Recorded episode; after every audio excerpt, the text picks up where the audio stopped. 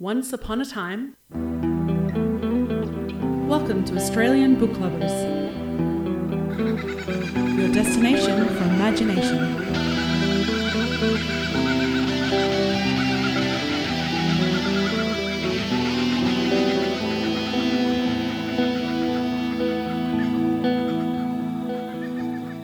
A big 2022 warm welcome to all of our listeners, and a huge thank you for joining us for the Australian Book Lovers podcast.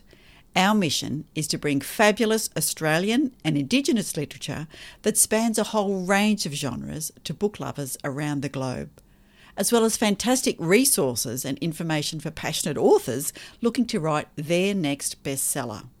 I'm Veronica Strachan, aka V.E. Patton fantasy, memoir, and picture book writer, Verita, oh, Verita? Voracious reader, try that one, and one of your co founders and hosts for today. Coming to you from Woiwurrung country on Wurundjeri land here in Victoria, part of the Kulin Nation. And I am Darren Kazenko, dystopian science fiction and horror author, avid reader, and one of your co hosts and co founders of the Australian Book Lovers podcast and website. Coming to you, as you mentioned, uh, in the fabulous 2022. Well, we hope to be fabulous, of course, uh, but also from the traditional Kaurna country here in South Australia. But yes, 2022, Veronica, we made it to the new year, which We in did. itself is very, very uh, worthy of celebration. Um, Look, I think so. And I must say that choosing the word avid rather than voracious was a good idea. less of a tongue twister. It was. Taking the easy way out, I was. Uh, but words are powerful, aren't they? So all good. And yeah, here we are in 2022, and this is in fact our 42nd episode. And as many people who read speculative fiction will know, 42 is in fact the answer to life, the universe, and everything, according to Douglas Adams. Well, I'm not sure if we're going to crack the uh, answers to life, the universe, and everything in this episode, but we'll definitely give it a shot. Yes. Uh, yeah. We're no, happy I- to give it a shot. Yeah, and and of course it goes without saying a huge happy new year to all of our listeners, and I hope all, everybody had some fantastic time over the Christmas period. I hope there was an opportunity to do some reading, or do some writing, or just spend time with loved ones, family, friends, or even just spend time to yourself and, and treat yourself to a little bit of relaxation and uh, appreciation of the small things in life, like a bit of sunshine or. Yeah, walking on the beach, whatever, whatever puts a smile on your face. But welcome to 20,000, 20,000, 2022. No, it is 20,022. No, not 20,000 leagues under the sea, or is that 40,000? Uh, oh, now you put me on the spot. Uh, I'm, I'm claiming COVID hangover, but uh, brain fog, no. But no, so who knows what adventures and, well, challenges, adventures, and, and all, all round fun times are waiting for us. I know it's been a unique start to the year for everyone here in Australia and probably around the world. Um, but fingers crossed that, that we are moving through the chaos towards some sort of resemblance of victory, shall we say, and maybe a chance to uh, claw back a little bit of what we like to think of as normal life, I suppose. Uh, but you know, as far as a, from a writing perspective, there, it's pretty exciting times. There's a lot of themes, and uh, you know, being a part of history is is uh, a unique position to be in. I think, as far as you know, wh- wherever you know, whatever place we each of us play in this sort of environment, uh, it can't be denied that we're all pay, playing a part in history and. you Yeah, know, it's- contributing to content, absolutely. And that is what it's all about, isn't it? Yeah, and, and just going through what we hope to look back on as a time that tested us as a human race, and and as uh, as different you know tested us as countries and as citizens and as members Mm. of society. So and hopefully we will learn something from it. So, but uh, there I'm we go. sure we will. Yes. Now, well, how about 2022, episode number 42? Yep. Shall we start off proceedings with a little bit of news? That would be fantastic. Yeah, Here we go.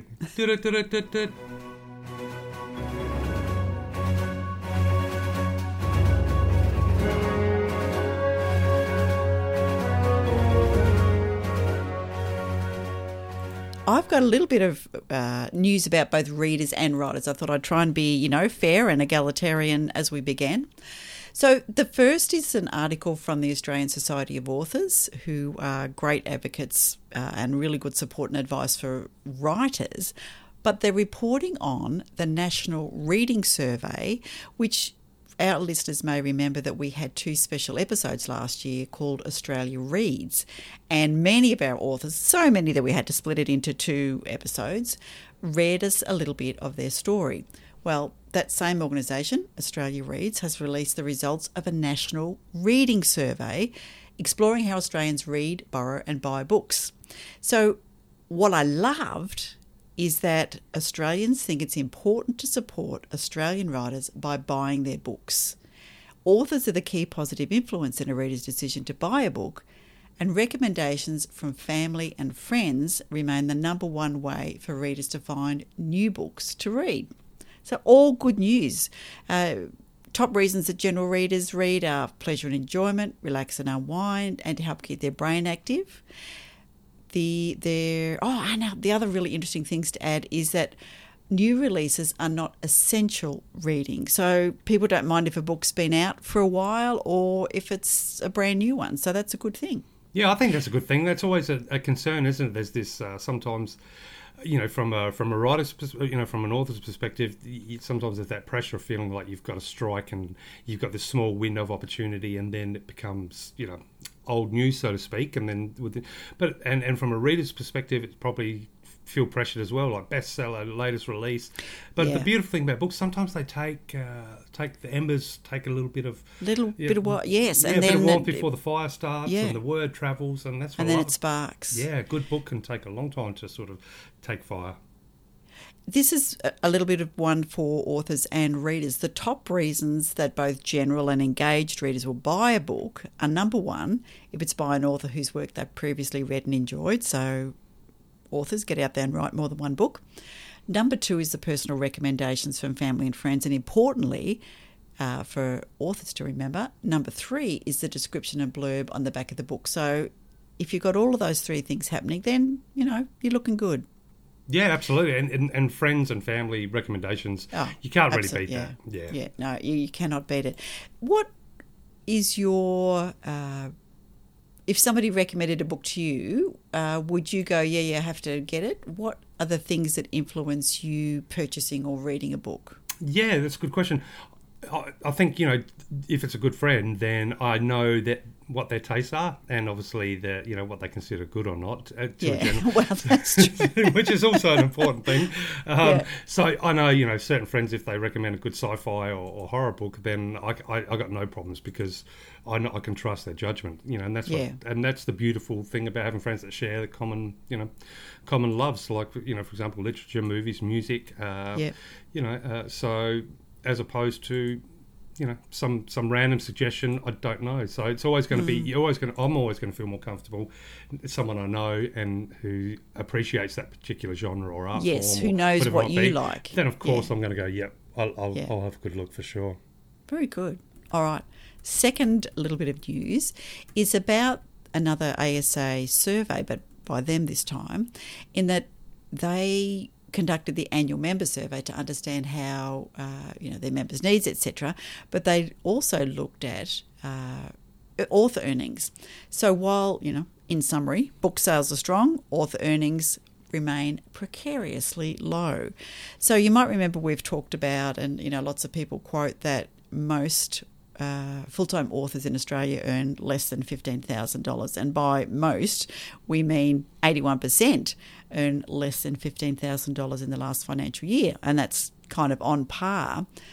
What they said is a little bit more alarming is that 58% of the total respondents earned between zero and $1,999, so less than two grand from their creative practice. And look, you can certainly put me in there.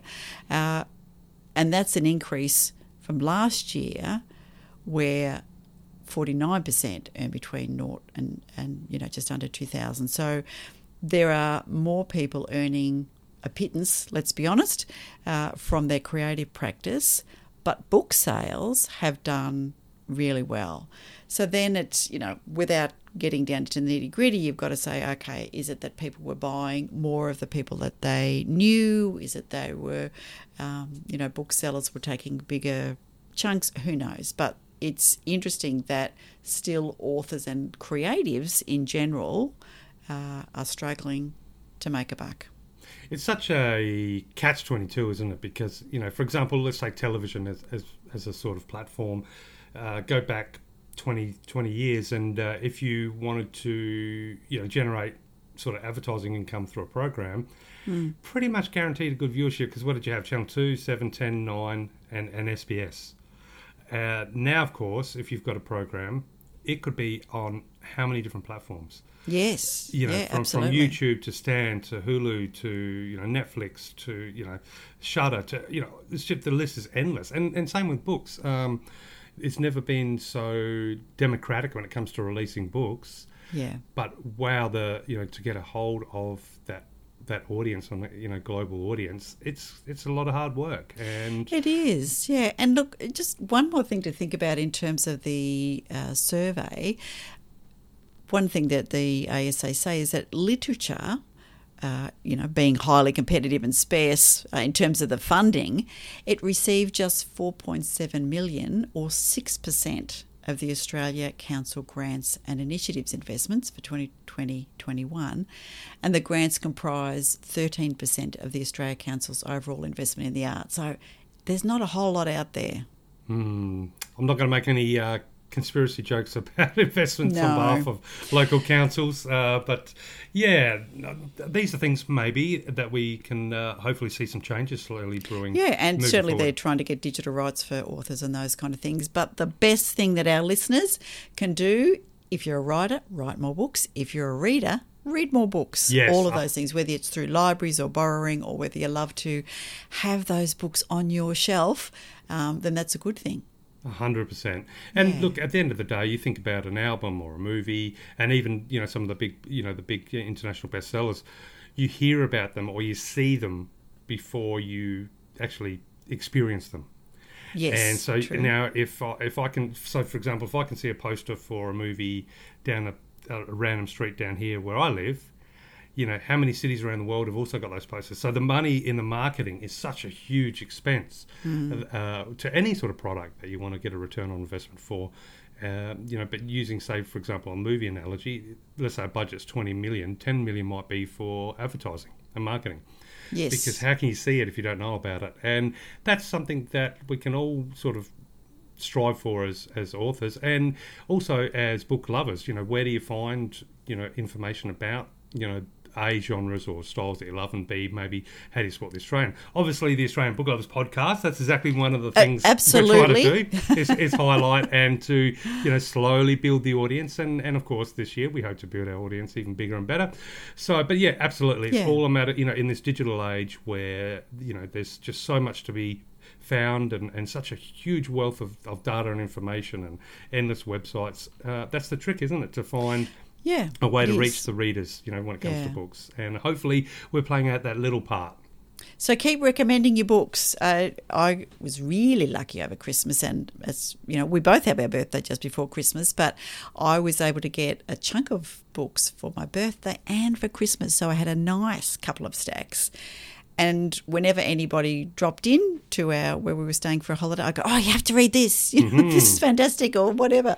And it was a broad range. I had some uh, autobiographies about Indigenous women, which was just fantastic. Daughter of River Country. I'll I'll um, do some audio recordings of my reviews, but yeah, fantastic. And then read um, Fight Like a Girl by Clementine Ford, which I've been wanting to read for ages. And that was like, oh, so good. I wanted to buy 16 copies and give it to 16 people that I knew, men and women, uh, and young girls, even particularly. So keep recommending the things that you love to your family and friends, and where you can, write a review. Yeah, and, and most of all, trust the recommendation if it's someone that you know has the same taste as you. Um, Yeah. Because otherwise you're missing out on possible absolute treasure. It treasures indeed. Yep.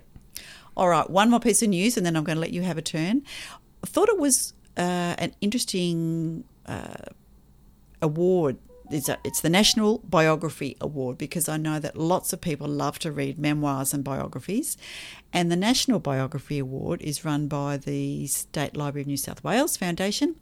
Uh, the 2022 submissions are open. And what I was really pleased to see was that to be eligible, uh, a biography, autobiography, or memoir, have a subject of the work who is Australian or has made a significant contribution to Australia, be written in the English language, published in book form, and consist of a minimum length of 40,000, so that's not a big ask. And then, as well as being an in depth and comprehensive account of a life and a few more little bits and pieces there, be first published between 1st of October 2020 and 30 September 2021, be commercially available within this period, and da, da, da, books may be self published. Oh, that's always a bonus. Ah, it is a bonus. So I thought that was uh, one definitely worth mentioning. So if you want some uh, more information, uh, head over to the State Library of New South Wales and you can have a look at National Biography Award. And if you've got one of those, enter. And if you don't want to write one or enter one, go to the Australian Book Lovers biography page and look at all the fantastic biographies that we've got there. Such an incredible range. Yeah, hundred percent. Beautiful. And I'm I'm a, just a mega fan of biographies. Um, I don't know why I switched to non-fiction for over the last few years, whether it be science or, uh, but biographies are just huge, and there's just something you know profound about you know gaining that wisdom or experience from lives you know led completely different to mine, or like Yeah. I guess that's the joy of for everybody who reads a biography. um, but yeah, there's just so much Yeah. to be gained by so many uh, insights that you find in biographies. So. Yeah, Yeah. I love it, and so keep them coming. We, like I said, we've got an amazing list, and uh, it's going to be growing bigger and bigger and better and better all this year. Yep. All right, over to you. What about some local news? Okay, well, speaking of growing bigger and bigger and better and better, I thought I would uh, spotlight a couple of new additions to the website and then a little bit of a spotlight for a book. Well, in relation to today's very special guest when it comes to author interviews, uh, Mr. Lachlan Walter. But first, uh, I'd like to highlight a well something we haven't had too much, but I'm hoping we get a lot more. A little bit of a comedic book that's uh, been added to the Australian Book Lovers uh, website, and the book is called "Walk Like a Man" (brackets EAC). So walk like a man, maniac. I'm not sure how you'd want to re- you know pronounce it out loud, but yeah, walk like a man (bracket IAC), and it is by Mr. Jake O'Donnell. Now, it's the story of everyone who became a man in the 21st century. So, very, very intriguing there. So, I'll read you a little bit of a synopsis. As Jake O'Donnell puts it, if men really are from Mars, then it's no surprise that it is a cold, barren wasteland devoid of life. But while modern men still don't know how to let the dogs out, or whether Shaggy did in fact do all of those things, they have at least tried their best, or at the very least been present, in a century that has fought for equal rights while also giving them equal lefts, directly to the chin. Following the journey of a modern man through the seminal first time moments of his life, Walk Like a Man Niak provides an up close and personal look at the embarrassing, ridiculous, mistake ridden, and underwhelming journey that all boys have to take on their way to becoming a man in the 21st century. As self deprecating as it is insightful, Walk Like a Maniac or Maniac, I still don't know how you do it with a bracket in there, uh, not only examines the universal experiences that define the modern man, but also explores a hilariously detailed personal account of the journey. After all, what better way to really examine the psyche of a 21st century man than through the eyes of someone who encapsulates everything it means to be one, in all its limited glory and shame? So that is. Walk Like a Maniac, uh, brackets. Now, the story of everyone who became man in the 21st century by Mr. Jake O'Donnell. That's find under our Aussie humour and biography because it falls under both, so that's fantastic. Now, com- uh, a complete switch. We've also got a book called Innocent Nurses Abroad by Mm. author Jenny Old. Very, uh, very intriguing one. This one also and of course, nurses and all medical staff at the forefront of all of our thoughts at the moment. And huge thank you to, to everybody working in, in any any field that is keeping society functioning. Um, that's a huge effort. So it's good to see some nurses' story coming out. And but this one's a little bit of a look back to times, perhaps we could say a little bit more innocent. Um, so this again, so this is from the best-selling author of a book called Back of Beyond. Uh, so Innocent Nurses Abroad by Jenny Old. So, from her childhood in Deniliquin to boarding school in Sydney, to becoming a reluctant nurse in Melbourne, and meeting the amigos, and then venturing forth into the unknown and as, as innocent nurses abroad. Follow Jenny on her magnificent journey around 1960s Europe and beyond on a bus called Dennis. Imagine cooking spaghetti on a sidewalk in Cannes or crossing the Sahara Desert, being questioned by soldiers in East Berlin before the wall fell, dodging the riots in France, Spain, Britain, and the spreading unrest across Europe as it begins to prosper and expand. This story tells of living and working in London in the 1960s, travelling abroad, lasting friendships, the social life, and of course, the love affair. How will it end? And that is Innocent Nurses Abroad to be found under our biographies and memoirs with the, uh, the, the one and only Wombat looking in a mirror. Ah, the beautiful wombat. Yeah. uh, so very cool. Would be a good opportunity to step back a little bit in time and uh, go to some groovy England stuff and Mm-hmm. yeah, a little bit of uh, traveling through Europe. So especially for a lot of us who are landlocked at the moment, to, to, for want of a better word, um, you know, it's always great to go on these adventures back in time. So again, that is Innocent Nurses Abroad by Jenny Old. Okay. And then, of course, today we have a very special guest author called Mr. Lachlan Walter. Now, he has written a book called Kaiju, We Call It Monster. The well, the synopsis for this uh, book, We Call It Monster, reads: uh, One ordinary day, an enormous creature dragged itself out of the ocean and laid waste to a city. In the months and years that followed, more and more creatures appeared until not a single country remained untouched.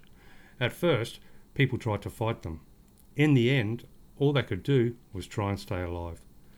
We Call It Monster is a story of forces beyond our control, of immense and impossible creatures that make plain how small we really are. It is the story of our fight for survival and our discovery of that which truly matters community and compassion, love and family, hope and faith. So we call it Monster, Lachlan Walter. That you can find that under both our horror and our sci-fi genre. Yeah, I mean, it's a fascinating uh, interview today. It was a huge amount of fun to chat with Lachlan, and you know, preparing a little bit for this uh, podcast, amongst uh, looking through a little bit to do with monsters. You know, obviously, monsters, you know, have always sort of played either metaphorical or metaphorically or symbolically, you know, um, substitutes for a lot of our fears or fear of the unknown and stuff. And uh, it made me think of looking through some memes the other day, and, and it looked like a sort of a beautiful sunrise over the ocean. And across the top, it sort of said something like, uh, you know, here's hoping 2022 that you know is starting to be a better year, you know, and. But then there was a little silhouette in the sun when you have a look, and at the bottom says, "Hang on, is that Godzilla?" And I thought- which I thought was, you know, which really fits into, you know, the, the timing of uh, releasing the interview today and, and where we're at in January at the time of recording. You know, it, obviously in the midst of, you know, a pretty catastrophic outbreak of, of the uh, Omicron strain, which in essence is, you know, that, that monster that we have to battle, or, you know, or perhaps we have to learn to live with. Um, I think the difference we that in we call it monster, from what I gather, is that unlike just a, a normal narrative that go, has a beginning and end, it's actually different perspective from different uh, different characters, different timelines. So essentially, how different uh, yeah different circumstances deal with this fact that monsters uh, are coming out and you know they can't be killed. So it's really a case of how do we deal with it and all the different ways people learn to live with this threat. And it's really poignant, I suppose. Poignant. I don't know how you say that. I don't know how to read it, but. Uh, at, at this time because that's really what we're seeing at the moment especially now that you know Australia is well and truly facing what the you know the virus really is as far as it, you can catch it and it will make you sick it's always been somewhat of a hidden monster for a lot of us I can say that from South Australia you know for the last year and a half two years it's been something that you know is the boogeyman but it was never in our daily life uh, and now, of course, bam, here it is. So, it's- it, and, and it's interesting to see everybody's different uh, approach, shall we say? So, it's it's um, it's it's a good idea. I think you know if you're into monsters or, or perhaps would like to delve into something that explores how how different you know people's responses can be to I guess threats or the fear of the unknown or or, or facing situations beyond your control. And, uh, and it's definitely something we're seeing at the moment, and we're learning a lot. But uh, yeah, so in to celebrate a little bit of not celebrate the COVID, of course, but to celebrate the fact that we've got Mr. Lachlan Walter on this interview today, and, and his book we call it Monster. I thought I was I, I wanted to know, you know, what was kind of a rough top 20 or top 10 of monsters in literature. So I did find a top 20. Okay. Yeah, and this is on uh, litreactor.com, and it's the ranking top 20 literary monsters. Somewhat tongue in cheek, but I won't go into the descriptions too much. But yes, at number 20, there is the Jabberwock. Yep. Um, so, not something I'm too familiar with, but. Uh, oh, yes, beware the Jabberwock. Yep. although Jabberwocky I did like as a kid. C.S. Lewis, that one. Ah, I'm thinking. Um, I'm thinking Monty Python. No. Uh, oh, yeah, but actually Jabberwocky, yeah. Yeah, yeah. That's true. Uh, at number 19, um, not a particular one, but old timey literary ghosts. So they're the Victorian era ghosts that seem to rattle chains and wander through. So they're obviously a bit, bit or pretty popular at some points. Now giants, giants um, always feature a, a big role in monster books or monster stories. For example, Jack and the Beanstalk. Giant squids at number 17. Oh. Now, obviously, 20,000 Leagues Under the Sea, or there's our answer to our original question. Um, Thank you. yeah, but I still remember seeing, you know, the etchings and the black and white drawings of ships being attacked by giant squids, and Yeah. it's and it, all the different images. They're very vivid still today in my mind from when I was a kid, and so yeah, I, I love the idea of well, the, the ocean is still home to many a monster, uh, and so I'm good. I'm glad to see the giant squid on the list there, It's, even if- it's still there, yes. yeah. Now, number 16, Dementors. Uh, that- hmm. That's a I've Harry no- Potter one, I think, yeah. It says they're super gross like rotted corpses and they force you to relive your worst memory. Uh, don't know about that one as far as, yeah, I'm not familiar. Maybe I've written about them, didn't even know. No, Harry Potter, that one. Aha, there you go. Haven't read Harry Potter yet. uh, number 15, uh, of course, haunted and evil objects. So that's always been a huge one as far as monsters or, or yeah, scary things in literature. That was always one of my favourite with people, either people being haunted or, you know, haunted houses, of course. You can't, go, you can't go wrong with that, with a haunted house. Number four, haunted dolls. Yes, of course. They're going to be a big one. Much more up your alley. Yeah, I, look, I can't say. I mean, I wasn't a fan too big of Chucky as a movie. I'm trying to think of any books I've read with a haunted doll. To be honest, uh, not not too many. I don't think of any. But I know that the uh, the imagery is a little bit off-putting as far as when you see you know artwork or or the concept, I suppose. Uh, I guess it's those eyes that seem to look straight at you, but they're lifeless. But uh, haunted dolls. uh, Thirteen is Grendel, so I'm, I guess that's from Beowulf, um, but uh, seems to be coming at thirteen. Number twelve, we've got demons in general, which is uh, yeah. So that demons always play a big role when it comes to monsters in literature, Yep. and can often also you know sort of highlight the difference of that, that big battle between good and evil too. So. Demons, I think, definitely play a big role. At number eleven, hoo, hoo, hoo, scary clowns. Now, I, I, I would love to know where that actually really began. I mean, obviously, the first thing most people think of is Stephen King with It, Pennywise. Um, but I'm sure it must have been some some sort of uh, concept prior to that. But how does someone, you know, with a happy face, entertaining children, become such a symbol of fear or or creepiness? Yeah. So I guess it's that uh, you can't tell the expression behind the makeup. Um, So maybe that's it. But uh, so scary counts at eleven. Number 10, witches never go out of style. Witches are always playing a, a big part in literature. Nine, I like this one. Animals gone berserk. Ah, So that's uh, really cool. And I guess that uh, is, we call it monsters a little bit. You know, if you class what- the monsters that are similar to Godzilla as animals. But I like the, on the website, they have a little uh, picture for this one to give you an example. And the book's called Crabs, the Human Sacrifice. uh, uh, that's, that's fantastic. Uh, number eight, uh, we have Aliens, of course. Who hasn't? Who still doesn't love aliens? It's yes. books about aliens and all different types of aliens friendly aliens, scary aliens, intriguing aliens, mysterious aliens. Uh, they're always good. Number seven, Medusa, as far as uh, characters concerned. Um, yeah, that one, there's also very vivid imagery and story there. Number six, we've got in general evil kids. Now, that's always uh, a, a good trope to uh, add to your books, and they have, you know, obviously Pet Sematary as a uh, representation of that. But evil kids, I remember reading, you know, like the Latchkey Children back in the early '80s. That was a great book, and with kids sort of going bad. But uh, yeah, they always can put a little bit of suspenseful edge to your story. Number five, we've got vampires. So, of course, Perennial vampires. faves. Yep. Definitely, definitely not going out of style there. Uh, they're going to be around for a long time and will always spice up any story. Number four, it just lists as local legends. So, for example, the Headless Horseman from the legend of Sleepy Hollow.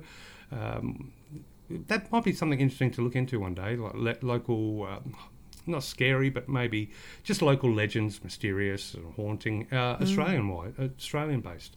Yeah, Uh, look, absolutely, because we have the bunyip, of course, uh, and Aboriginal myth has got a there's a body of a human head of a snake and suckers of an octopus. That's what made me think of um, when you mentioned the the octopus before. So every culture has its myths about monsters. Mm-hmm, mm, absolutely. Yeah, and I think we'll definitely have to explore that a little bit further in, in a future episode. But at number three, here is a good old classic, Mr. Hyde. No, he needs no introduction. I think we all know Yep. him. Number two, which I actually thought would be number one, but at number two, we've got zombies. Now, so zombies always uh, good value for money. Yeah. so, in, a, in a good monster book. Uh, and of- and now number one, what would you guess as the number Well, one? yeah, see, I, I think you've left me zombies. I don't know. What would you say? Well, you, you kick yourself in here because it's obvious, but it's Frankenstein. Oh, right. Yeah. Yeah. So a bit of an eclectic literature, list. yep. Should have thought about my boundaries there. Yeah. So, but it's a good little snapshot of how many elements that sort of uh, can be counted as or classed as monsters or that uh, symbolic fear of the unknown that in literature. And uh, wow, there's just there's so many ways to approach it, isn't there? Yeah, look, absolutely. And thinking about some of the, the cultural ones as well. In Hawaiian myth, there's a human with a shark mouth in the middle of its back. South America, there's a were jaguar, as in W E R E. Native American myth have flying heads, human devouring eagles, predatory owlmen, water cannibals, horned snakes, giant turtles, monster bats, and even a human eating leech as large as a house Oh, gross. That's uh, I mentioned about the Aboriginal myth, but also in Greek myth, um, there's uh, Polyphemus, who's a one-eyed cannibal giant. There's a couple of your top 20 in there. The Minotaur, which is again Ah, in your top 20, the the human bull hybrid that consumes sacrificial victims in the bowels of the subterranean labyrinth. Uh, and you've got Scylla, the six headed serpent. That's amount, you know, say that quickly. Scylla, the six headed serpent. I'm still trying to get over trying to work out poignant. I'm like, poignant, I'm like- poignant, poignant, Just kind of swallow your G's there. so Scylla wears a belt of dogs' heads, ravenously, ravenously braying for meat. Um, yeah, look, uh, African myth, giant predatory bird, oh, all those kind of things. We could easily have spent days researching this, you know, why we're fascinated and intrigued by monsters and scary things. So it's just, we talked a little bit about uh, monsters as metaphor and the devil in disguise and kaiju or Japanese monsters, you know, that being the Godzilla and all those ones that I know uh, you have a, a chat about later. Um, it, it is just fascinating. There's a, a really nice little quote from China. Now, I'm going to say his name incorrectly. Uh, Miaville. Miaville. Um, he wrote uh, Station, which is really complex, fantastic speculative fiction book. Monster derives from the Latin word monstrum, which in turn derives from the root monere, meaning to warn. To be a monster is to be an omen. The monster is more in an odious creature of the imagination kind of cultural category. So that's Stephen T. Asma has a book called On Monsters. Uh, Hmm, but That's interesting. so China a monster Melville- being yeah. a, war, a, a representation, representing, sorry, a warning. Yeah. Uh, is is it sort of a uh, a reflection on on our fears and so a warning or a or yeah, a, an omen and an omen to make us look, Yeah. at, you know, to come, you know, to deal with certain issues. So this is a the quote that I really enjoyed was epochs throw up monsters they need. So history can be written of monsters and in them, and I think that's perhaps a little bit where Lachlan was going. We experience the conjunctions of certain werewolves and crisis gnawed feudalism of Cthulhu and rupturing modernity of Frankenstein's and Moreau's made things and a variability troubled enlightenment of vampires and tediously everything of zombies and mummies and aliens and golems and robots and clockwork constructs and their own anxieties. And we pass also through the endless shifts of such monstrous germs and antigens into new wounds. And I thought, ah, oh, there's so much in that was, yeah, really fascinating. Definitely a lot to unwrap or un- Yeah. unravel there. Yeah. And I think, you know, when it comes to, when you said warnings, but um, it's easy to focus on the monsters. But I think the beautiful thing is in this instance with Lachlan's work, he, it's more about uh, human beings and, uh, you know, characters and the relationship that they have uh, with each other trying to deal with the monsters. So the monsters, I guess, in, similar to that uh, quote or definition you were talking about before, they represent more of an omen. And, and also, therefore, they represent that opportunity for us as human beings to confront or deal with certain things. So, Yeah. So Yeah. zombies being, you know, uh, capitalism gone awry is usually, Possibly. you know, all those kind of things. So, uh, yeah. yeah, zombies are good um, for gore effects and stuff. But I've always wondered, I, don't- I don't quite get the. I mean, I love zombies. Don't get me wrong.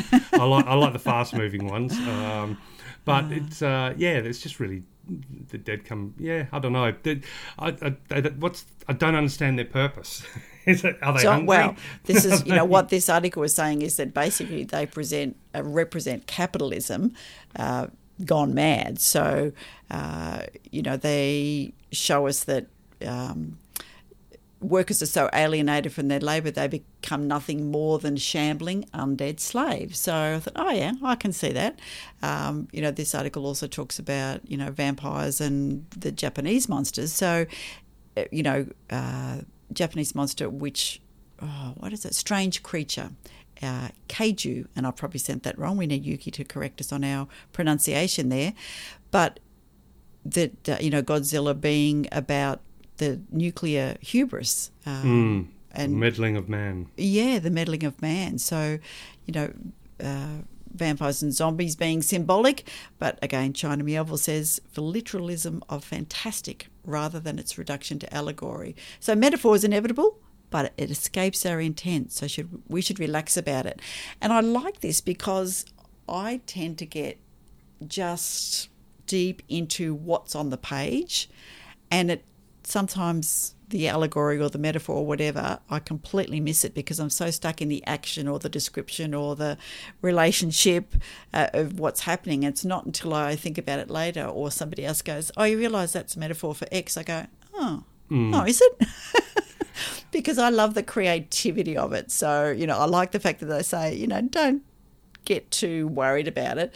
Enjoy, um, you know, the literalism of being fantastic. So Yeah, be scared, be entertained. Climb you know, through the trees, climb Yeah. on the branches, and rustle on the leaves on the bottom. Don't worry about the shape of the canopy from the view above. You can look at that later. Yes, Yeah. yes, yes. Stand in go. the in darkened bathroom and say Bloody Mary three times. That's you know away you go.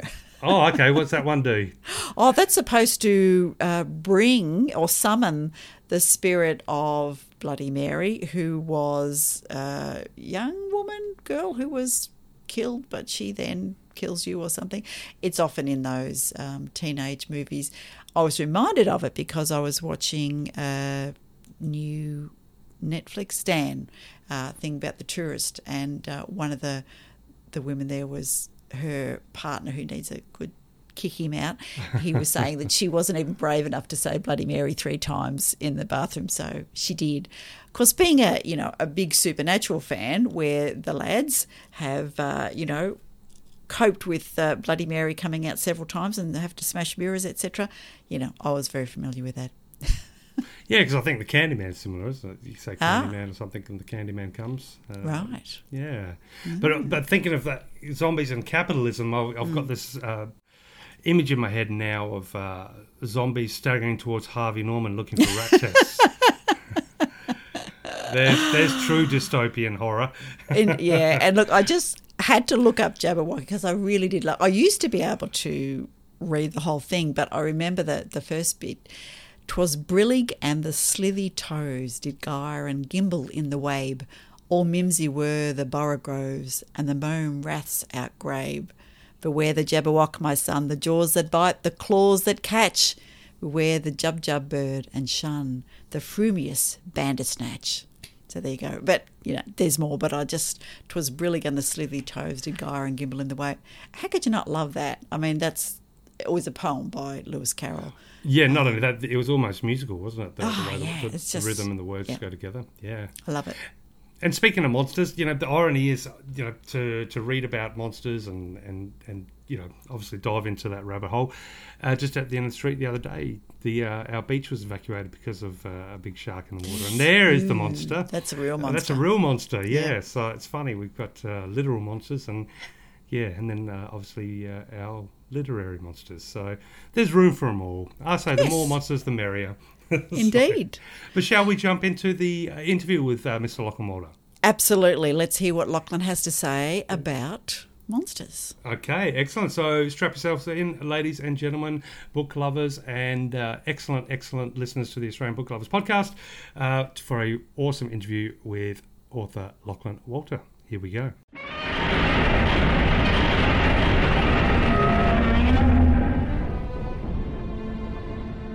Okay, everybody, welcome to another fantastic interview for the Australian Book Lovers podcast, and very excited about today's guest. Now, the best way I can introduce this fantastic gentleman is perhaps uh, read a little bit of a description that he himself used to describe his, uh, well, describe himself, and that is I'm a writer and nursery hand. Once upon a time, I was a musician and a cook. I'm a country boy living in the city, a working class intellectual, a cynical optimist, a doctor of literature who avoids academia, an outdoorsy bookworm, a highly motivated daydreamer, a lover, not a fighter, a hippie who eschews dreadlocks, tribal chick, drum circle, and sorry, drum circles and earnestness. Mr. Lachlan Walter, thank you so much for joining us for the Australian Book Lovers podcast. How are you? I'm very good, Darren, and thank you for having me on here. Absolute pleasure, and it's going to be a super fun episode because got lots to talk about, lots of uh, very very cool questions I want to ask you. Uh, but first of all, a hippie who doesn't like dreadlocks, troll chick, drum circles. How does that work? Um, yeah, it's it's a it's a complicated one. Um, I've always been interested in alternative lifestyles.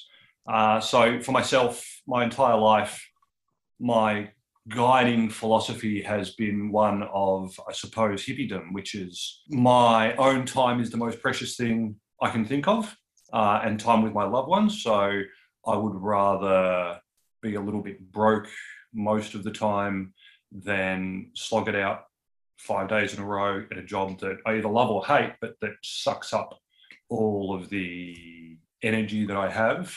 Uh, and so that kind of, I guess that I consider to be a reasonably hippie kind of philosophy. Um, I'm not a very materialistic person because of that kind of way of living. And again, I'd say that's a pretty big hippie philosophy. I'm a vegetarian. I believe in, you know, kind of peace and love and all of those hippie cliches. But I'm not I'm not a cool guy. I'm not a I'm not a dreadlock person. I'm not um I've never kind of been into the look of something. I'm more into the kind of philosophy behind it. So I, if that sort of explains it, I guess I mean it makes me Yeah, like- no, I think it does absolutely. Yeah. I think you know you're experiencing it, you're loving it, and rather than you know adopting it and promoting it or or advertising it, so to speak. Yeah, I mean, I don't have anything against the look and the kind of rituals that go along with it. They're just not really for me. The philosophy is what grabs me. Also, Yeah. I love 60s rock, and that's probably what got me into it in the first place. Oh, there you go. Yeah. No, I think it's a fantastic uh, lifestyle choice, and like you said, it's uh, you know to make you you, you know the, the people close to you in your life a priority. I think really is is your very first fundamental in in getting happiness because then you you're sharing in happiness and obviously your own happiness, and you're you're creating happiness to those uh, you know beautiful people around you that you care so much about. Uh, absolutely. Although No one- I'm sorry, I've, I've just cut you off. Oh no, no, no, no, no, by all means. But I, I just wanted to have a laugh and say I did have dreadlocks once upon a time when I was 18, and it definitely was a statement as opposed to a lifestyle, I think. Uh, and I and I have uh, I've watched a few drum uh, fire twirling circles on the Gold Coast, but but yeah, no, the lifestyle's great. But it's interesting what you said, said about the five days, you know, working for a job that you either love or hate, but nonetheless, it takes away that time and and stuff uh, because you know the in the media at the moment there's that sort of rumbling of wanting people to no longer stop working from home and head back in the office and i think it's we're at this unique stage in history where people go well why Yeah, yeah. it, it's, it's been working, and uh, you know the rediscover maybe priorities are shifting. Who knows? Yeah. Well, they could be. I mean, there's a there's a there's a fine line there because if you are if you're working for someone else from home, your time still isn't as much yourself, and that division between your working life and your home life can become very blurred. And that's a real True. issue that people are having nowadays, where their boss expects to be able to contact them 24 hours a day, and your phone is always pinging, telling you that you know you've got an appointment coming up, you've got a reminder about this. Um, but at the same time, you still have the freedom because you're not commuting, and, and you know you can do a Zoom meeting in your undies if you want.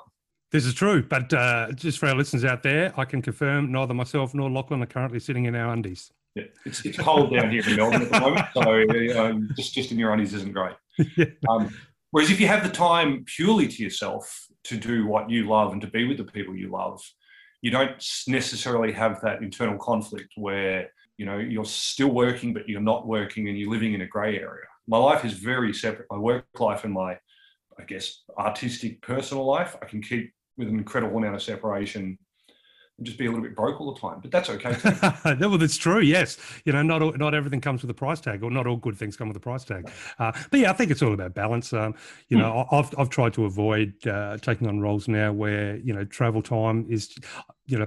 I mean, it's a first world problem, isn't it? But uh, you know, if I can avoid ten to fifteen hours a week of commuting, that's a that's a hell of a big chunk of your life you can sort of get back and enjoy as you know being That's active. time you and- can do anything with. really. yeah, absolutely, absolutely. So, but now, nonetheless, what is important right now is speaking of you know balancing things and conflict. Is I want to talk to you about your brand new release. We call it Monster.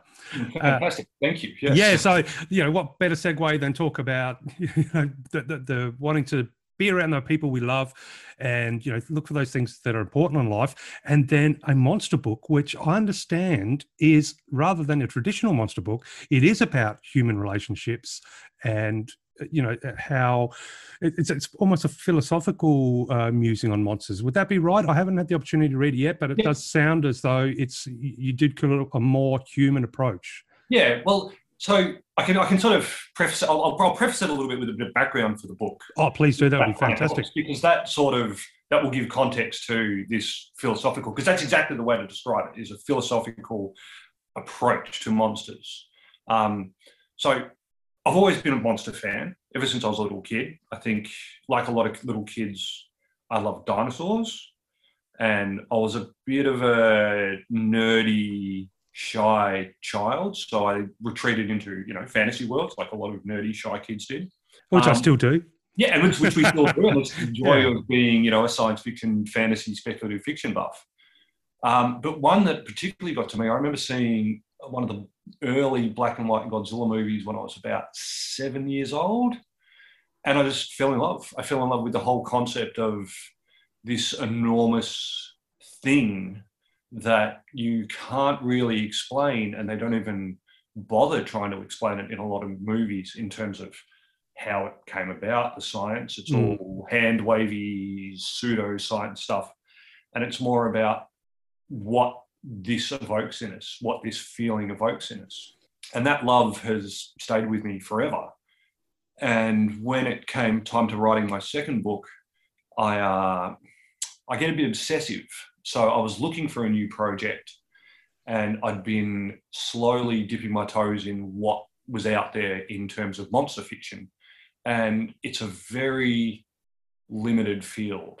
Uh, you'll get kind of wham bam action books, hmm which are kind of just like shoot 'em ups, basically set against giant monsters rather than shoot 'em up aliens or shoot 'em up bad guys or whatnot and the like. And then you get these kind of fun postmodern takes. There's a book called I'm just trying to spot it on my shelf because I'm in my book room. It's called Gojiro, written by written by. I'm just going to waffle on here while I find the title. That's okay. Uh, Best room to be in of all is the book room. It's a, it's a fun room. Uh, written by a guy named Mark Jacobson. Yeah, and it's um it's the story of Godzilla from the point of view of Godzilla. Oh, okay. Talking uh, about yeah, wow. um, yeah, it's it's very odd. It's very very odd. There's another great one called Shambling Towards Hiroshima, in which um, kind of the American and the Americans and the Allies in the Second World War create giant monsters, this psychological weapon against the Japanese. Uh, and that inspires the story of Godzilla. And so there's this kind of stuff out there as well that's a bit wacky and more leans towards the humorous side. Mm-hmm, mm-hmm. Um, but what I never found, and I still have only found very few, is books that take giant monsters as seriously as the films that spawned them. Mm. Um, you know, if you look at the original Godzilla film, it's a metaphor for atomic weaponry. Uh, the original King Kong is acts as a metaphor for colonialism. Um, you know, things like them and Tarantula and all the 50s big bug movies are about the emergence of not atomic weaponry, but atomic power and so on and so on and so on. Films, they might be a bit cheesy and the effects might be a bit lame, but there's a real tone of seriousness in there using the metaphorical potential of these monsters. Mm-hmm, mm-hmm. And I wanted that book. I wanted that book to be out there, and I just couldn't find it. And so when, when I needed a new project, I thought, well, okay, I'm going to try and write a serious giant monster book that you know does what the films do, rather than just you know everything else that's out there. Mm-hmm, mm-hmm. Oh, well done. Um, you, you know, you, you mentioned that uh, how the monsters, you know, especially in visual mediums, have been used as metaphors for different themes or, or, or different, you know, realities. For example, the atomic bomb, or, or at least atomic energy and scientific exploration of of the atomic energy. But when it comes to um, monsters in general. Uh, so, and especially in, in this instance, say uh, about a relationship between, or our relationship with the concept of monsters and, and the relationships amongst ourselves, knowing that monsters exist. The relationship we tend to have with monsters in popular entertainment, um, for me personally, uh, it sometimes feels like it's a, I guess, like a somewhat a smoky and uh, uh, maybe smeared reflection of maybe how we see an inner, maybe uh, yeah. animal potentially dangerous within ourselves that yeah, maybe we want to yeah, don't absolutely. want to. So I'm wondering, when it comes to monsters for you, uh, what do you feel they are symbolically? What's you know what's the most heavy sort of symbolism that a monster carries for you, and has it changed since you know that seven year old you who fell in love with monsters to what how you interpret or what you feel about monsters today? I, I guess my the main interpretation that I take of them kind of shifts over time, um, especially for the monsters of the giant kind. I see them constantly being recycled as reflections of what's happening to kind of the human race throughout history. And so for me, I've never really ascribed one specific reading to them, but mm-hmm. more seeing them as representations of what people are facing at different points in history. I mean, nowadays, I think with you know climate change and the potential the potential devastation that we're going to be facing being one of the big big challenges of our lives i see monsters and some monster films and stuff coming out nowadays as a reflection of that. Mm-hmm, mm-hmm. Um, and I, I, guess that's what i've really loved about them is that it is a constant they're a constantly shifting metaphor. Uh, they're not you know say frankenstein's monster for example always has a certain interpretation ascribed to it and it can be varied and it can be approached from different angles but it's always about hubris and humility. Whereas monsters i just see this ever shifting interpretation that we can ascribe to them and that brings that brings me a lot of joy and really just continually fascinates me because they're not fixed in one time no, and, and I think, you know, I'm no expert on monsters by any means. Um, I've seen a lot of, you know, cool monster movies though. One thing that strikes me is, you know, most of the time that I've come across anyway, of course, um, the monsters, you know, they're, they're monsters obviously, but they're natural in the sense of that there's nothing inherently evil. They're not coming to just attack. A lot of times they're just, you know, a monster out of their element or they've been disturbed or you know maybe the the lands that they once uh, called home have been taken over and so it's more of a confrontation rather than you know some sort of uh, evil element coming to us and, exactly uh, exactly and it's it's like they're bigger than us because they're they're um so far removed from us and that they they don't have an intention um they are just a, a creature doing what it does and doing what it's supposed to do. Um, and we we are unfortunately in the way, I, I suppose. Yeah, to a certain degree. I was just thinking then it's a bit like, you know, here I am in South Australia. So one fear I have of monsters is, of course, the great white, which is, you know, as real a monster as you can get. Of course. When, yes. when I'm surfing. But, you know, at the end of the day, they're just doing their thing. They're not, they're not waking up or, well, Yeah. well, you know, thinking, right, that's it. We're going for a human today. However, try and put, try and put one in your bathtub and see how long before it starts getting really cranky. Yes, exactly. Yes. So I think it's, It's kind of like, isn't it? It's about moving them from place to place and changing the perspective. Yeah, yeah, and then therefore I think it's uh, yeah a lot of more stuff stuff exactly like you mentioned earlier. It's, it's more of a explore. It, it then opens up more of an exploration into who we are as a race. You know, how do we Yeah. treat animals and or, you know, Yeah, exactly. Do we come together? Our own fears and our own feelings and our own fear. Well, not just I've, I've said fears. Our own kind of um, apprehensions onto them, whereas they're just them. That that's right. Yeah, yeah. So it would be it would be fun to be a monster for a day though, just to, to wreck a few cities, empty city buildings, of course. Yeah, yeah, Just exactly. fun, yeah, Should- but- should have been a monster last year when we were in lockdown and Yes, perfect opportunity. Yeah.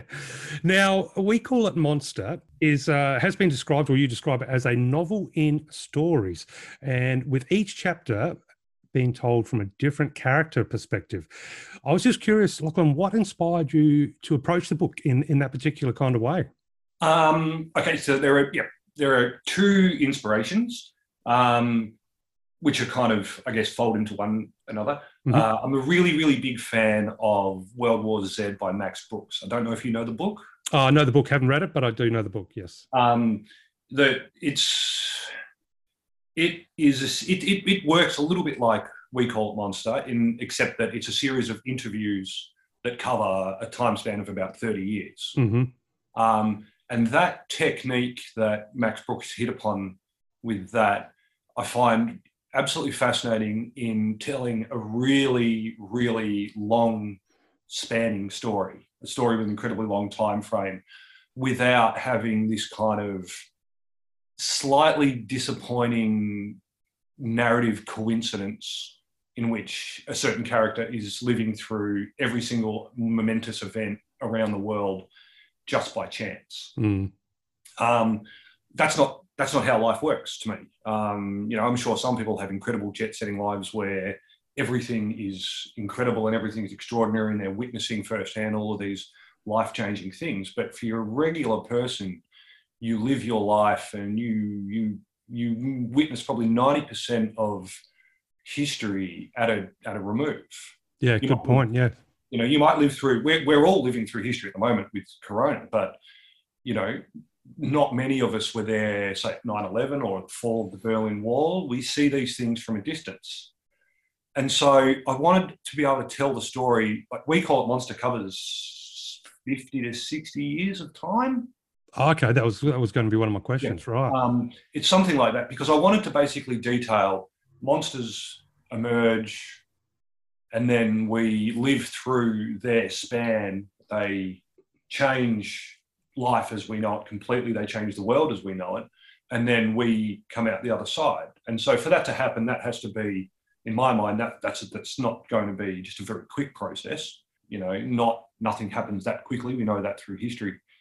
And so I wanted to be able to show this without, like I said, having this kind of disappointing narrative coincidence where one character happens to be there at the start and be there at the end and can tell the whole story in flashback. Um, so Mm. what I ended up doing is each event that happens, and some of them are pretty, like I've got to say, some of them are pretty minor events that reveal the story and detail, you know, our reactions to you know, monsters if they were to happen happen upon us um, but in minor ways where you know there's not a, an earth-changing event. Um, it's just we're there in this new shaped world. So basically, I came up with the technique of each character in each successive chapter sort of knows the character from the chapter before, Oh, okay. either either in passing, or they're a family member, or they're a friend, and so you have this run-on chain where you can link the characters in the very last chapter all the way back. You can follow the links to the first chapter. So you do have a kind of narrative through line, but you know it's very coincidental. It's that idea of degrees of separation that is so famous in culture nowadays. hmm Um, but these people don't necessarily know that they're connected, and that way I could do. I thought I think I could do the story justice without it devolving, you know, just a bit of you know cheatery, I suppose. Yeah, no, it's fascinating. And uh, compared to, for example, say your traditional style of writing, where it, it is one or two characters sort of central to the and and everything revolving around that character or characters, do you, did you find it a little bit more liberating, or did you Oh. find it just something uh, you know a, a very unique and, and different approach that you may try again in the future, but not necessarily always adopt? Or Um, I absolutely loved the process um, because it was very freeing. You, I mean, I, I had to do a certain amount of plotting so that I could know what was going to happen as the as the story progressed. I suppose Mhm. you know monsters appear here. What happens after they first appear? Do we just straight away try and destroy them? Do we, you know, try and do we clean up after it and just try and get on with our lives, etc., etc. So knock on, so that I could know where the story was going. Once I kind of knew what each chapter would vaguely be about, I could just write whichever chapter I felt like writing at that time. So I actually wrote the entire book out of sequence. Um, oh, okay, and I mean, some, you know, I might have written. There are some. I, wrote, I think I, I wrote three chapters in the in their in their sequence as I got kind of really excited about where it was going in that flow. But it didn't. It wasn't like a standard straight narrative where your continuity is everything. The continuity was just this happened in the past, so you've got to kind of reflect on it, and you've got to establish that that happened then, and something else is happening now, and that that that's really fun. Yeah, it does sound fun because in my head I'm visualizing it's almost like you know you mentioned it's what fifty to seventy years covering. Hmm. Um, so as, as far as a you know a, road map or a story map, it's, it sounds pretty damn fascinating because in, a, in essence you can zoom out, pick a spot in the time, then zoom in and, and just you know uh, reflect on one aspect of that whole map for a section, then zoom out and go let's go over here and zoom in and Yeah, exactly. uh, yeah, no, that's that's fantastic. Um, now, because it is such a non-linear approach as far as you know, it, well, not non non-linear specifically, but you, you just mentioned you didn't write it in sequence. Yeah. Uh, but as far as working on, we call it Monster. Were you working on it the whole way through, or was it something where you know you, you mentioned you did three in pretty much in a row, but did you do sort of like one chapter, then work on something else? And, yeah, basically, I'd, I'd, I'd, I'd, I wouldn't split my time between one chapter and a, and a different chapter. Um, I, you know, so I wouldn't half finish a chapter and then go and start a second chapter. I would always make sure I'd finish each chapter to a point where you know I'd get it to a second draft kind of worthy level. Mhm. and then I would move on. Um, because even though they are quite distinct, and I could do this out of order, there were still continuity issues that arose as the book slowly took shape. And so I didn't want to kind of start too much stuff and then have to fluff around here and fluff around there and change this and change that until you know it, it went through basically its kind of final edit. Yeah, so the, yeah, it was it was very much like each chapter was a labor of love, and then I just had to make sure they worked with the others. But Yeah. there were too many ideas in my head to kind of start multiple chapters, and I'm not very good at multitasking. So Well, when you're writing about monsters, I think you definitely got to have all your uh, all your attention to the page at, at hand. Definitely something uh, that destructive running through running through your pages. But Yeah. I, when it comes to when you were working on, uh, we call it monster. Now, you know, you mentioned about the sort of the metaphors and the symbolism, but I'm I'm just curious. By the time you got through the process and and got you know had all the chapters finished, were there any themes that emerged that that surprised you that perhaps you weren't intending or, or weren't even aware of on a conscious level and, yeah was there any sort of philosophy or, or the Yeah, themes um, that sort of went wow i didn't expect that to come out Yeah, there, no, that's a, that's a great question. Thank you. Because there is something that came out of it, which this also was something that other people have remarked upon with my first book, um, which I, again, was kind of subconsciously and sometimes very slightly consciously uh, aware of. It wasn't what I intended in the book. Um, is I'm a big believer in kind of hope and the inherent goodness of people. I'm quite cynical about people and how they behave and how they'll be, but I lo- I do believe that you know we're going to be good to people. Um, and this is something that I think came out in We Call It Monster and also came out in my first book, is the opposite of what we tend to think of with post-apocalyptic fiction and these kind of world-changing events, which is that society collapses and it's every man and woman for themselves. Um, I like to think that we would actually pull together and that we would help each other and that it would focus us on what really matters, which is our friends, our families, our communities, the people we love, and the people we care about, rather than just kind of throwing that all out the window as soon as the first big disaster happens and we've all become Mad Maxian, axe wielding cannibal people that, you know, basically have no morals left. Yeah, you know, scaring for toilet paper.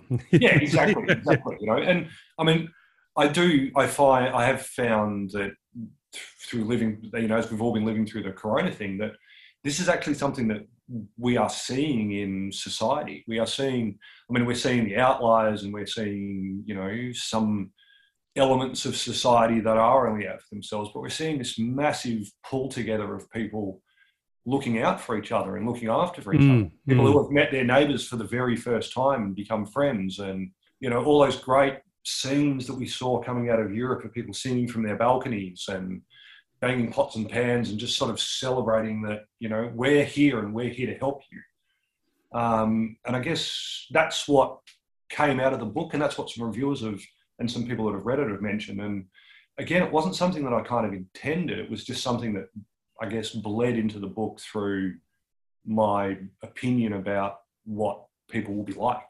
hmm hmm Oh, interesting. Um, when now, obviously, I, I- the last thing I'd want you to do is reveal any twist Mm. plots or, or, or any of the surprises. But No, I'm I'm, just, I'm, I'm okay with that. Yep. yeah, but I'm just curious. Um, so, because there is more than one monster in the in the book, how did you come up with the with the monsters? Is there are they all linked in any way? These monsters, or is it just a case that um, monsters in general just begin to appear? And and and do you have a favorite monster?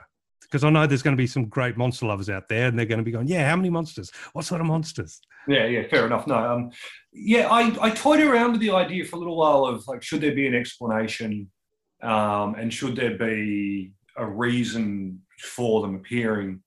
Um, but I, I ended up not, you know, there are vague hints and stuff to that I put in there to sort of stimulate the reader's imagination as to why where they're coming from and why they're here.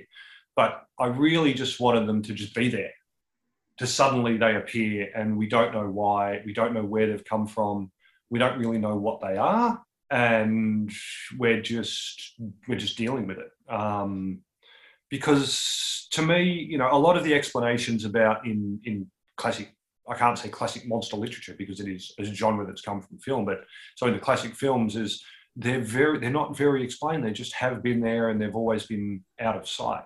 Yes, yeah. Um, And I guess that out of sightness kind of reflects like a love that I've had of always had of um, you know, the mysteries of monsters in nature, Loch Ness monster and the Yeti, and you know, these things that apparently have always been here with us that we've never seen and that we still can't see and still haven't found, but they're a part of our culture that they're just there with us. So I kind of wanted them to reflect that, but you know, we just don't, we just didn't know about them, and then there they were. Um, as for a favorite monster, I I was pretty sparing on um, on the detail for a lot of the monsters. Uh, beyond kind of, I use a lot of kind of analogs of real world animals in combination, because again, I'd pref- I want the reader to really create the monster themselves rather than have it kind of handed to them on a plate. Okay, so in essence, there there's descriptions of the you know the features, but they, they, they don't have a particular name, so to speak. Or No, I haven't. Yeah, exactly. I haven't named them or given ah, them that's cool. given them the kind of the classic names. They're just, you know, because most of the most of the stories that I guess the stories or the chapters, or, or the, the word, the terms are kind of interchangeable for the book. Um, a lot of them are told from a street level perspective. So, you know, one is about a there's a guy in a city who's just walking down the city, and then a monster attacks it, and it's about his experience of, oh my god, there's a monster in my city. What do I do? Where do I go? Um, and so he has no external information about what the monster is. He doesn't Mhm. have access to the news. He doesn't have access to, you know, websites, social media talking and discussing about it and giving having the potential to give it names. Um, and I'd say at least 50% of the book is from a similar kind of perspective where someone is just experiencing it firsthand. Uh, and so there's not even the ability to put it in there. And that was a deliberate choice to reduce that idea. Yeah, that is a beautiful approach because it, it sort of um, it, it helps the reader to you know not come in with any preconceived notions as far as uh, you know so that by doing that i'm guessing the reader can discover that this monster as opposed to insert their already perceived you know insert their godzilla into the yeah, story exactly, exactly. instead you forget your godzilla this is just something that this person at that time has never seen before so what is it Yeah. you Yeah, don't know exactly. yeah And I and because one of the big metaphors I wanted them to carry was kind of climate change, because it's a um, you know it's a particular interest of mine. hmm Um, I approached it from that sort of idea. You know, when we have these new natural disasters that are happening, we don't name them. We just they're just there. Um, Yes. And we have to, you know, adapt to them and overcome them. And I wanted it to reflect that idea as well. Um, you know, and names are so connotative too. Anything that I could have given them is going to fix in a reader's mind something. Yes, and mm. and it also I think by giving anything a name, whether it whether it's you know inanimate or animate, kind of implies understanding. So yes, exactly, exactly. if it's if we because if we don't understand what something is, then we're less likely to to just pop a name on it because but Yeah. yeah, like I said, by putting a name on it, it it's going to carry something with it straight away. Yeah. A- a and that name- comes back to that first point we talked about, whereas they're where they're devoid of intent. I mean, we they're beyond names because you know we there's nothing to we can't project any kind of rationale for them onto them. They are just what they are. Mm. When when it comes to you know moving forward, do you think now that the book's out, is there room for further stories in the future? Because it sounds like the, the, the approach you've taken to write it really lends itself to you can jump in at any time. And so, is that something that you are considering or have in the works, or is we call it Monster? Uh, is it is it a standalone and something that will, will stay as is, or is it something that possibly may have some further additions coming to it? Yeah, um, that's a that's a great question because I've never really thought about following it up. Um, I I have a, I have a few problems with sequels and series in books. I um, I have a kind of sort of semi irrational knee jerk dislike of them, which I don't know what it's based in. um, I just it just Irrational phobia. yeah, it's like an irrational phobia. And, you know, I get that. I mean, I've read a few series and I've really enjoyed some series, but my, all of my, you know, my mythic top 10 books and my mythic top 50 books are all pretty much standalone books. Mhm. So I've never really, um, I've never really thought about following up. It does have, without giving things away, it has a reasonably open ended ending. Um, and so there is, I guess, room to expand on it. And it would be kind of fun to do it because there's a lot of scope for a very different kind of story. Um, but what I would, if I was to imagine it, I'd probably approach a sequel or a follow up very differently.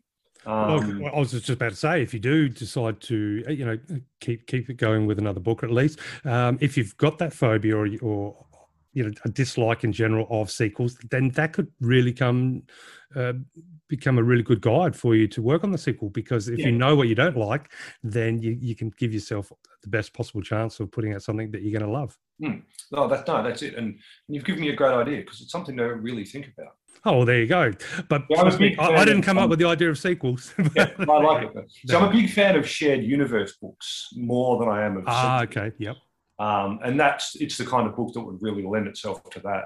Yeah, I think so. Definitely, if you've got uh, that ability to jump in, jump out along that whole sort of landscape, that literary landscape, and I'm wondering when it came when it comes to uh, we call it monster, we call it monster because we're definitely going to talk about your other books Yeah, shortly. that's okay. Yeah.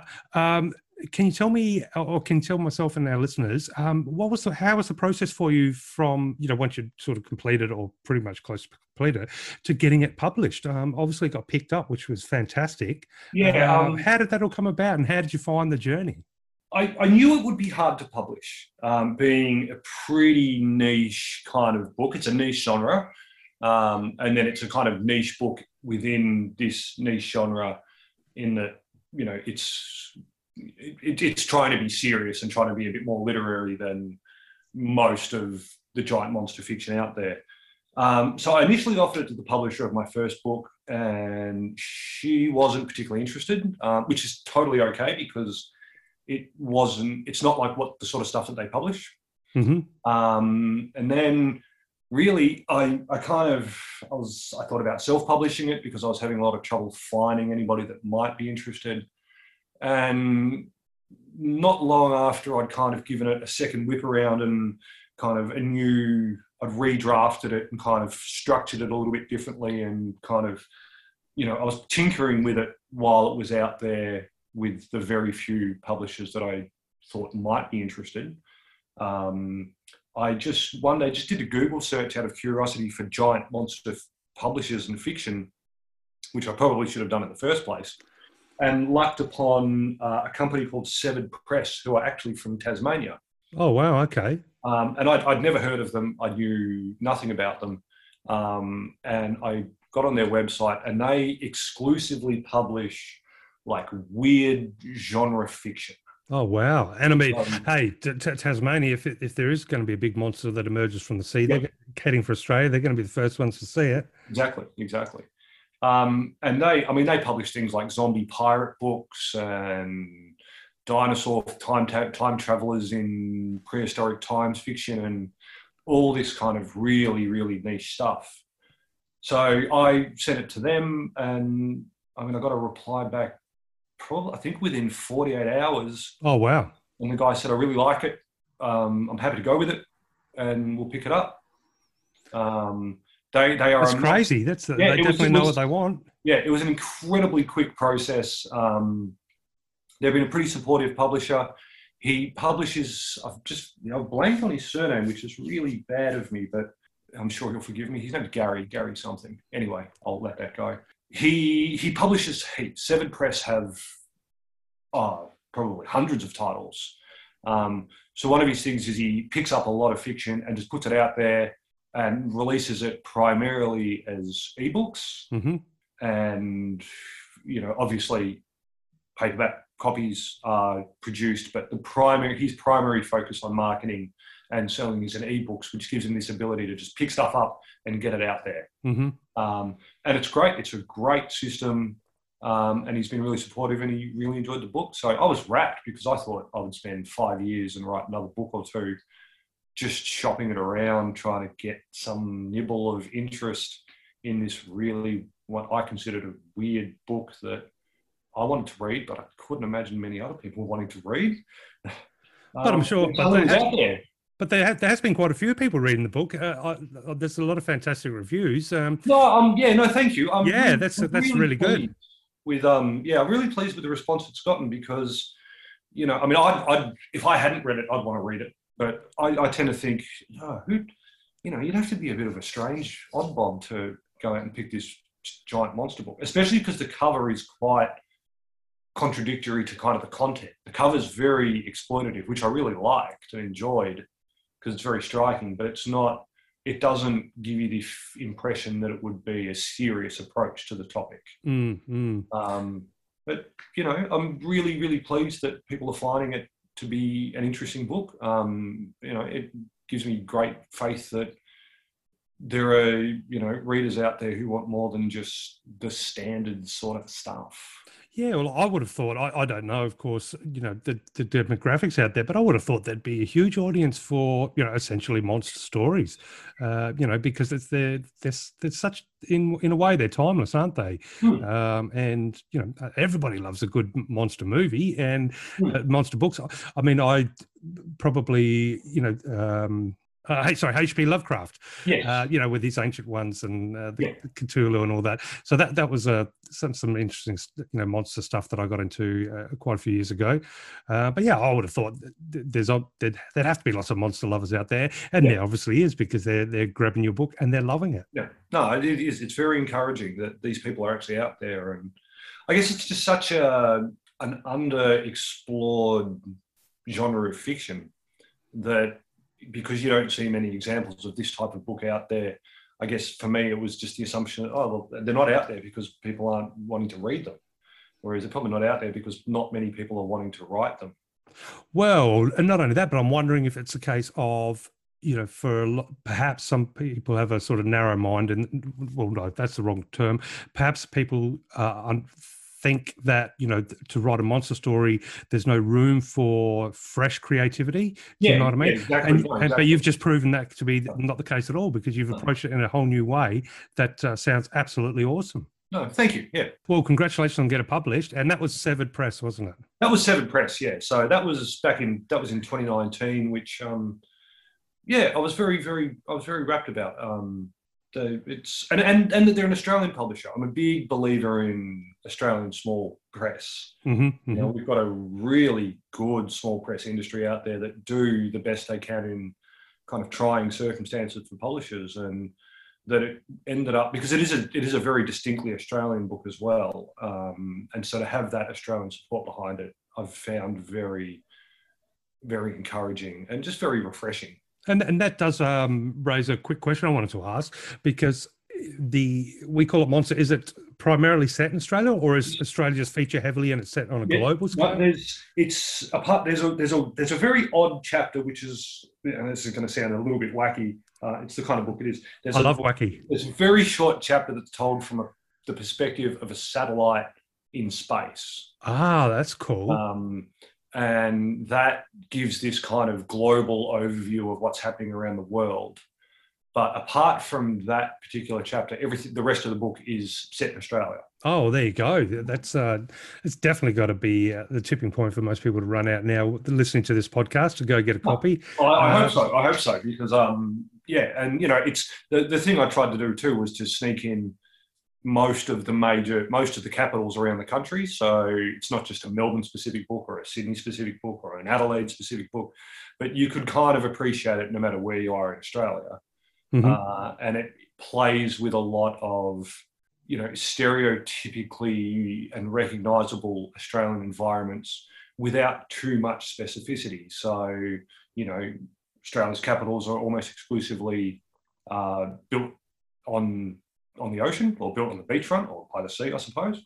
Um, and so a lot of the cities, while they're recognisably Australian, I haven't, you know, there's no art centre or Sydney Harbour Bridge in most of these kind of chapters. Oh, okay, yeah. Um, Same with, you know, uh, the chapters that are set in the regions, apart from a couple which are by necessity set in specific places, it's a recognisable version of the bush or the desert or the forests and the jungles of you know kind of up north without trying to push in too many place names so that you know any australian reader can kind of see this through their local knowledge and their you know their kind of learned knowledge of what australia is like as a whole That's cool. And and I don't want an answer because I am obviously organising to get a copy of this book Right, as yeah. soon as we finish. Um, but I do hope there's at least one or two pages there where certain buildings in Canberra get smashed by um, uh, completely Yeah, non non political monsters. yeah no i've, I've, I've oh, I, I can't remember um I'll, I'll find out and I'm I'll remind give you. it no, that's it.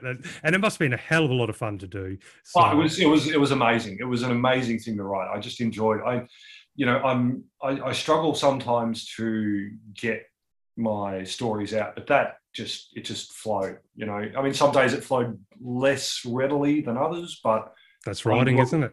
every minute of writing it um, and coming up, trying to come up with a new, you know, okay, what's a new twist on what could have happened, and yeah, there wasn't a day that I didn't actually enjoy writing it. Yeah, uh, that's that's just yeah. No, it's amazing. And for all our listeners, that's called "We Call It Monster." Now, Lachlan, I wanted to go a little bit more, well, not a little bit more serious, but uh, to to maintain perhaps the serious um, elements of of your writing, and talk to you about your other book. And but starting with the fact that now I understand you completed a PhD, and Yes. that was uh, critically and creatively exploring the relationship between Australian post apocalyptic fiction and Australian notions of national identity. Now, what a firecracker of a research project or thesis. thanks. Um, Yeah. Um, and uh, look, I I love well, I do love post-apocalyptic landscapes and scenarios, and you know, especially as being an Aussie, I've grown up with, as most people would have, a vision of the outback as as kind of a post-apocalyptic reality lying in wait. Yes, you know, exactly, uh, exactly. Yep. yeah, but now the last, I, I look, I- I'd say the last two years, but perhaps a little bit more more weight to the last year, especially with the pandemic. I'm actually starting to believe that if the world did turn upside down, if there was some sort of some natural or, or uh, human created disaster, that here in Australia we might actually instead of becoming like that you know, desolation and, and Yeah. post-apocalypse, we might actually become a new centre for culture and for science and and, and a new, I, I guess, population identity. And and I, I'm thinking that due to, I guess, our isolation as a nation, Yeah, uh, exactly. which means isolation from any you know problems out there, and and the potential ability to intake so many survivors of whatever Yes. might might you know cause the uh, the big upset across the globe. So that's my little bit of thinking. But what, Yeah, no, what absolutely. Yeah. yeah. So what, but what I'd like to begin with is uh, before we get into the, the the book, which obviously I'm leading up to, which is called "The Rain Never Came." I'd love to learn a little bit more about what drew you to this particular research Yeah. and what you anticipated the relationship to be as far as between Australian post-apocalyptic fiction and the Australian notions of identity, national identity, and what the actual findings were. So yeah, so I I approached doing this PhD. Um, I just kind of lucked into doing a PhD. Oh, how did that happen? Sorry. How do you just luck into a PhD? Um, it takes a lot of work. Yeah, it does take a lot of work. Yeah. Um, so I I returned to uni when I was about twenty nine. Okay, yep. Um, I'd started. I'd gone to uni as soon as I finished high school, and I've flopped through a couple of couple of years and didn't get much out of it. Didn't enjoy myself much, and ended up just dropping out. Um, in my late twenties, I was a bit bored with my life and a little bit stuck with what I was doing, and I thought, okay, I'll I'll go back to uni and I'll I'll see what it's like now because you know I'd like to have accomplished it and finished it and ticked that box. Um, and I found going as an older older man. I don't know. That sounds like really weird when you're A mature student. A mature student. Right. A mature student. Um, returning as a mature student, I, I loved university. Um, you know, I actually found it really stimulating. I found the discussion really fascinating, um, and I worked really hard because I was really I was really committed. Um, and I got I got some good marks that were good enough to get me that opened up honours for me to do. Hmm And I did honours. Well. I got really good marks in honours because, again, it was a fascinating process. And that was all self directed um, learning. And I've always been a very self directed person. And I took a year off after honours. And about halfway through that year off, one of my old teachers emailed me and said, Oh, they're opening up candidature. Have you ever thought about doing this? Have you ever thought about doing a PhD? And I said, Oh, no. Um, but it would be interesting you know, I wouldn't mind calling myself a doctor. Absolutely. So I applied and um, I got in, which was a bit of a surprise. Um, and I had very little idea about what I wanted to do, except that I had a fascination. I've always had a fascination with Australian post apocalyptic fiction. Um, I applied to do my PhD as a creative PhD, which you could do at my university Mhm. which involved writing. You'd write a book, and then you'd write an, a very big essay about the themes of your book or the kind of literary criticism stuff that your book would be touching upon in its kind of subtext or in its um, or in its narratives. And so I I'd had this idea for a novel, and I was fascinated by this particular topic. And so I just kind of said, I want to do it on this, and I don't really know what I'm doing. I don't really know what I'm talking about yet, but I'm, you know, I still want to do it. And they said, oh, well, this is what most people do. They have an idea, and then they start, and then they narrow that idea and turn it into an actual topic of study and specificity. So when I began, all I wanted to look at was what makes Australian post-apocalyptic fiction different from post-apocalyptic fiction around the world. hmm Um, and you know, after about a year of study, when I did a good amount of work on my book, I realised, okay, this topic is too big for the limited word space I have for my exegesis, which is you know, the, the fancy, silly academic name for the um, critical part of the essay. and so I had to kind of I'd committed to this idea, and the book was about this, and it was still something I was interested in. So I had to kind of think more heavily about what is Australian post-apocalyptic fiction, where has it come from, and is it informed by Australian history and what we've kind of what we've lived through as a culture and what we've you know especially white Australia, what white Australia has its attitude to the land and where it's been, and so that progressed and progressed until I, you know, started realizing that the book that I was writing was a def- was about male friendships Mm-hmm. and community, and I guess it became, for want of a better word, it became about mateship, um, which is such a classic Australian kind of stereotypical personality trait that I investigated where did this notion come from, and I found this odd relationship between these kind of classic Australianisms and classically stereotypical personality traits that we exhibit and our relationship to the land. And this kind of all coalesced into this final topic. And so, when you f- first began the approach, if somebody said, "Hey, Lachlan, what do you, what, you know, how would you describe your idea of post-apocalyptic uh, landscape in Australia, like it, like an Australian post-apocalyptic landscape. That's always a mouthful. That one. Yeah, no, Um, exactly, so, yeah. what what was it? Uh, what was your sort of your typical idea back then, and has that changed since you're doing your research? Um, yeah, it has. It has a little bit. It, it- initially, it was you know to to be probably. I'm, I'm going to be a little bit reductive about it here, but my um, initial thing was Mad Max. It's hot. It's dry. Um, I think you're definitely not on your own there. yeah, no, exactly, and because that's that's where that's where our point of view is. You know, that's what's pushed our perspective as Australians, isn't it? It's this dry desert landscape um, and quite this kind of brutal existence in a brutal environment. Um, as I read more and explored more Australian post-apocalyptic fiction and learnt more about, you know, what how we've perceived the land historically, um, it shifted a bit to becoming this kind of there's an, there's an almost ambivalence about Australia's relate, you know, and like especially white Australians' relationship with land, where it's both something to behold and it's beautiful, but it's also terrifying.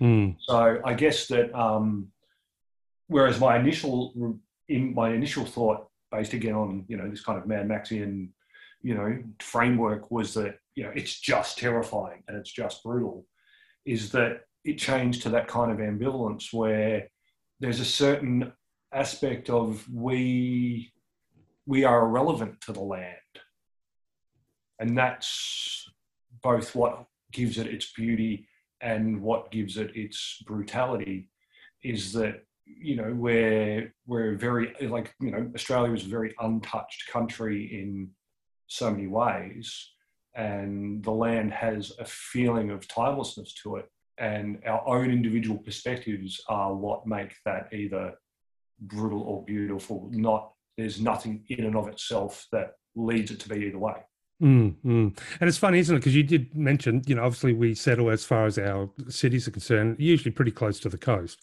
Um, Yeah. un- unlike, say, you know, a, a lot of European countries or the United States, uh, you know, or, or you know, Japan, places like that, where if you jump in the car and drive for say four or five hours, you're Yeah. probably you, you're most likely still in cities. yeah exactly yeah Whereas here, you know, you drive for four or five hours, or even for an hour or two from Yeah. most cities, and it, it pretty quickly uh, civilization starts to drop away. Yeah exactly, exactly. And I, so I think that makes it easy for us to, as, as you know, without ha- calling it a cliche, I think most of us have that preconceived notion of what would a post-apocalyptic Australia look like. It's that that outback, that dry, exactly yeah because it's almost as if if we lose the comfort and um, you know sort of the, the modern benefits of a city, that's what's waiting for us. exactly and, and exactly it's kind of their sort of taunting, going, well, you know. "Uh, Can you survive out here? Yeah, Uh, you know, yeah. come on out, have a try. No water, or when you, you know, if you're driving from Melbourne to Sydney or Sydney to, you know, Queensland, you're going to hit some point where you're like, hmm, can I survive out here? Yeah. Uh, so it's, yeah it's quite- exactly exactly And it's like that um, that end of the world or that post-apocalyptic landscape is already here. That's right. Yeah, yeah. So it's just sitting there waiting, going, hmm, you'll have to deal with me eventually. You know, if the cities break down, this is what you're going to have to learn to deal with, which is that um, that that fear, I guess, that we all can have. You know, if we're not familiar with the land, if we're not familiar with how to live out there. But but I'm wondering, before we jump further down that rabbit hole, can you maybe uh, tell our listeners a little bit about that that your novel, The Rain Never Came, and what inspired the uh, story behind that? So, The Rain Never Came is a story of a drought stricken future Australia. Um, it's, it's meant as the drought in the book is meant as kind of a continuation of the millennium drought that we were experiencing down through, you know, the whole southeast of the country. Mhm. Uh, I've just taken that drought as rather than it broke, it just kept going, going and going and going. Um, and it became such an issue that uh, the government of it's an unnamed government. I didn't want real, really, I didn't really want politics to become to come into it Mhm. To make it basically a political novel. So, effectively, governments of the world of Australia have declared most of this, most of the southeast of the country, a disaster zone, and have enforced an evacuation of. You know, it's not really specified in the book, but Victoria, most of New South Wales, fair chunk of South Australia, uh, and these people, for their own good, because the land is unable to sustain them in the way that the population has become accustomed to being sustained, they've been shipped up to what I call the line, which is I've appropriated that old phrase, the Brisbane line. Um, I don't know if you're familiar with it from Australian history. No, no. I'd, I'd definitely like you to illuminate me. Yeah, no, I haven't.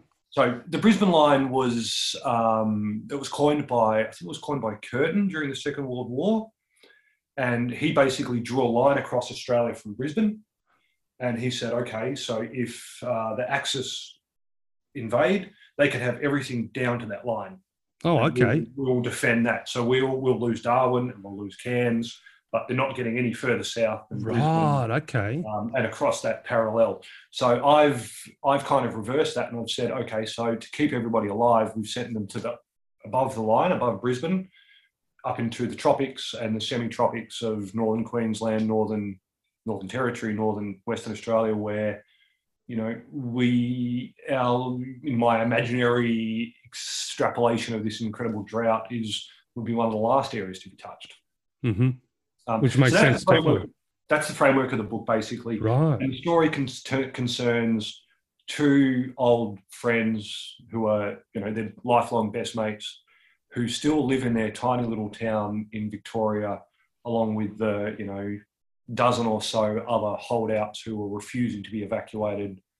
Um, and the kind of the countryside and, you know, this, the rest, the southeast of Australia is populated by little towns like this where you do have half a dozen people refusing or an old farmer who doesn't want to leave his home. Um, and then the kind of plot motion sets in a gear where they face a challenge to their life in this dry, you know, half horse town and are forced to react, which kicks off the book. And then book stuff happens. They go on adventures and not, not adventures, they, they go on, they do things. Mi- Missions. Missions, yeah, yeah, yeah. Narratives happen and plot things, and you know, and it expands on from there. Basically, you know how, you know, they might be stubborn, you know, stubborn bastards for want of a better word, who are holding on. But how long can they actually hold on in their particular ways of being? And is it is it feasible for people to live like this? Mm. Yeah, it is. It is a uh, fascinating sort of topic, really, and and I know obviously we were talking just before uh, recording this podcast, and I, uh, chatting about the fact that I'd just come back from the bush, for, uh, disappeared for two days, um, and out there.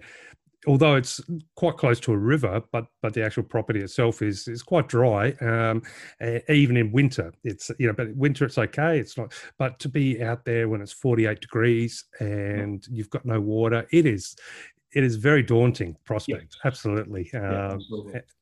and and the reality is it's you know that sort of scenario that you're chatting about it's not so far-fetched it's just well, it's something that's so easy to go okay that that could happen So to give to give you a bit of a context for that kind of thing and for the book, Um, the book, it's, The Rain Never Came, is it's set in a town called Newstead, which is um, it's a town in central Victoria. It's about two hours north of Melbourne, and it's it's basically if you were to put a dart in the middle of a map of Victoria, that's where Newstead is. Okay.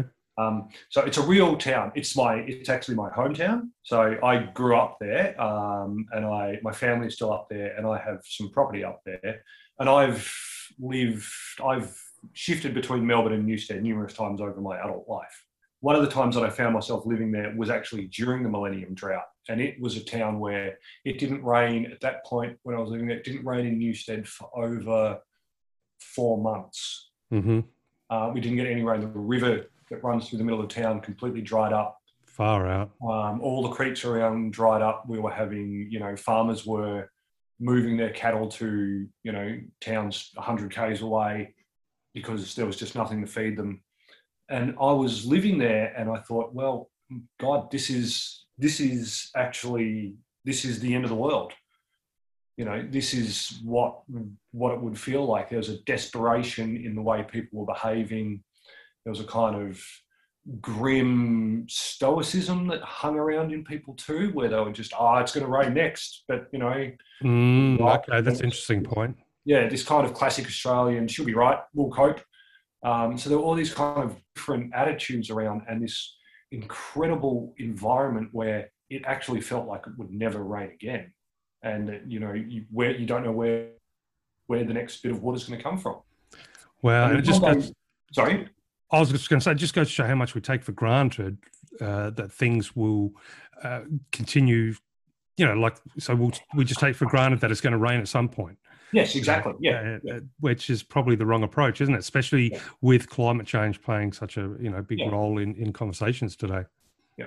Well, I mean, you know, the when I mean, and this is kind of what inspired the book, is the day that it did rain, and it was an amazing shift in people. People were literally out in the middle of the street in their underwear, arms out in the Jesus pose, just kind of standing under the rain with this celebratory thing. And it felt like, it felt like a scene in a movie. It was this spontaneous gesture. Um, but it, you know, it was this whole thing of, oh my God, I can't believe it's actually happened. Wow, but but I think I have been in similar circumstances, uh, like out in remote places, that when rains come after a long, long period with no rain, and it's just, I think you know, going circling right back to our, our when we were uh, just chatting right at the start, talking about priorities, and some of the best things in life don't come with a price tag, and you know, you know that that feeling of rain when they're when you've been somewhere where there's been no rain for such a long time, it's just an enormous gift, isn't it? And it's Yes, sort of- exactly. and this and it's this humbling sense of insignificance at the same time because you realize that you know that that that that water falling from the sky is is not just a gift but it is the only reason you're still alive Yeah, exactly. yeah exactly. so it's, it's Yeah. very you know to stand there in the rain like i said in, in that jesus christ pose um it's it's a special moment to, to yeah, be able exactly. to enjoy and it's and it's a moment that puts everything in perspective. yes yeah Um, absolutely you know, you you realize that this is all that matters. When it comes to uh, you know th- that the relationship you were talking about uh, as far as our national identity and Yeah. that of Australian post-apocalyptic Yeah, It's gonna be my tongue twister for a Sunday. It is such a tongue twister. Yeah. yeah, um, post our PA fiction. Um, uh, but I, I was wondering for your, uh, your your your view. So at the moment, you know, it we are more than a year into the pandemic, and you yourself, you know, being in Victoria, have have experienced a lot more of the hardships than say what I have, as far as you know the lockdowns, the restrictions, and and that uncertainty moving forward. But I was wondering, being that post-apocalyptic fiction is something that you researched and, and obviously have pondered about quite a lot. Yep. Do you think that at this point in time, are we beginning to have to adjust to what I'm thinking of as micro post-apocalyptic slash dystopian scenarios? Yeah, that's a, that's a that's a great that's a great term for it. That's a great point because basically we are. You know, we are living right now. I mean, especially you know, if you're, especially like say if you're in Melbourne, but if, even if you know some people that have been living through lockdowns that are happening in the UK and some of the more extreme lockdowns around the world, um, it is a type of apocalypse. You know, even if it's not the end of a world, it's definitely the end of a way of being.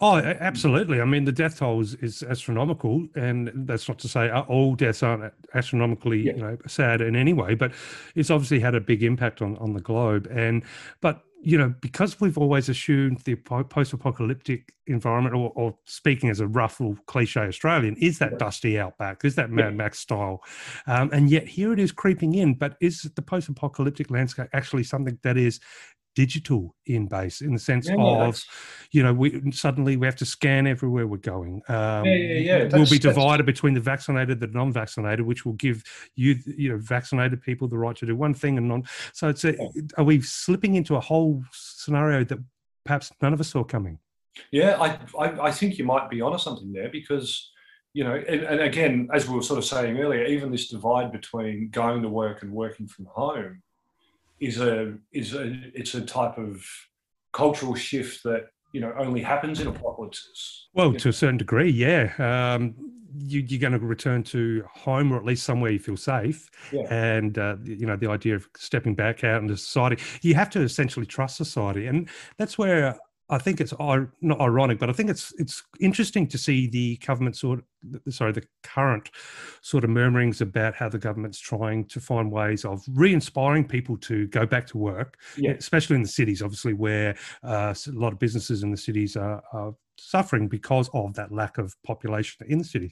Yeah. Whereas I've been reading a little bit on the other side of the coin, and that is people are saying, well, I can get the work done from home, but not only that, it gives me less travel time, which means more time with family, etc., which means balancing of priorities, but also the ability to choose where their money goes in their society. Yeah, and exactly. so they can support that, that local cafe down the road yep. and uh, and get the coffee there, as opposed to being forced to choose, but it's something that they, you know, by necessity because yeah. they haven't got time to do anything, which is very interesting. And perhaps there's that sense of hope coming in that you also mentioned before, because yeah, no, there's absolutely. a, you know, a post-apocalyptic scenarios uh, don't usually come with a great deal of hope, especially when there can be a little bit confusing, like at the moment, perhaps the digital elements coming in.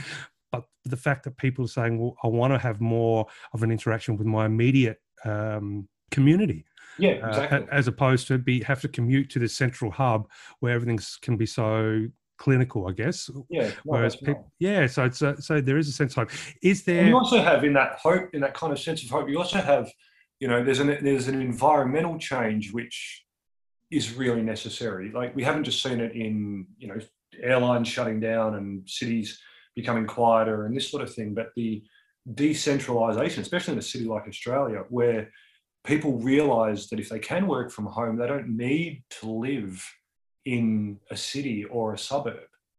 Yes, that's a very good point. Absolutely. Well, if you're working remotely, you can live three hours from your workplace, and then suddenly, you know, what we need, which is to not have every resource poured into a city and neglecting the regions, but it's actually a distribution of resources yeah. more fairly and more equitably. And the reinvigorations of communities because anyone who's ever lived in a country town knows you know community is more is the emphasis is bigger there and is easier to accomplish than it is in a city or a suburb um, and this is something that you know actually benefits our way of life yeah, and such a good point uh, that you raised about like small towns and, and that sense of community. So, you obviously come from a, a, town. You said you're a, you're you're a country boy in the city, yeah. and yeah. sometimes a city boy going back to the country. Yeah.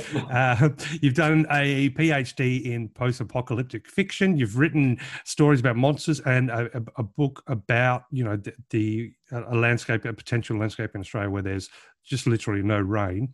And not only that, you're also, I understand, somebody who has a great love of um, nurseries and plants and and the the wonders of uh, things that you know yeah. little no well it's um it's I, I, don't know whether to say i don't know if it's right to say that it's a, it's a reasonably unusual job for a writer.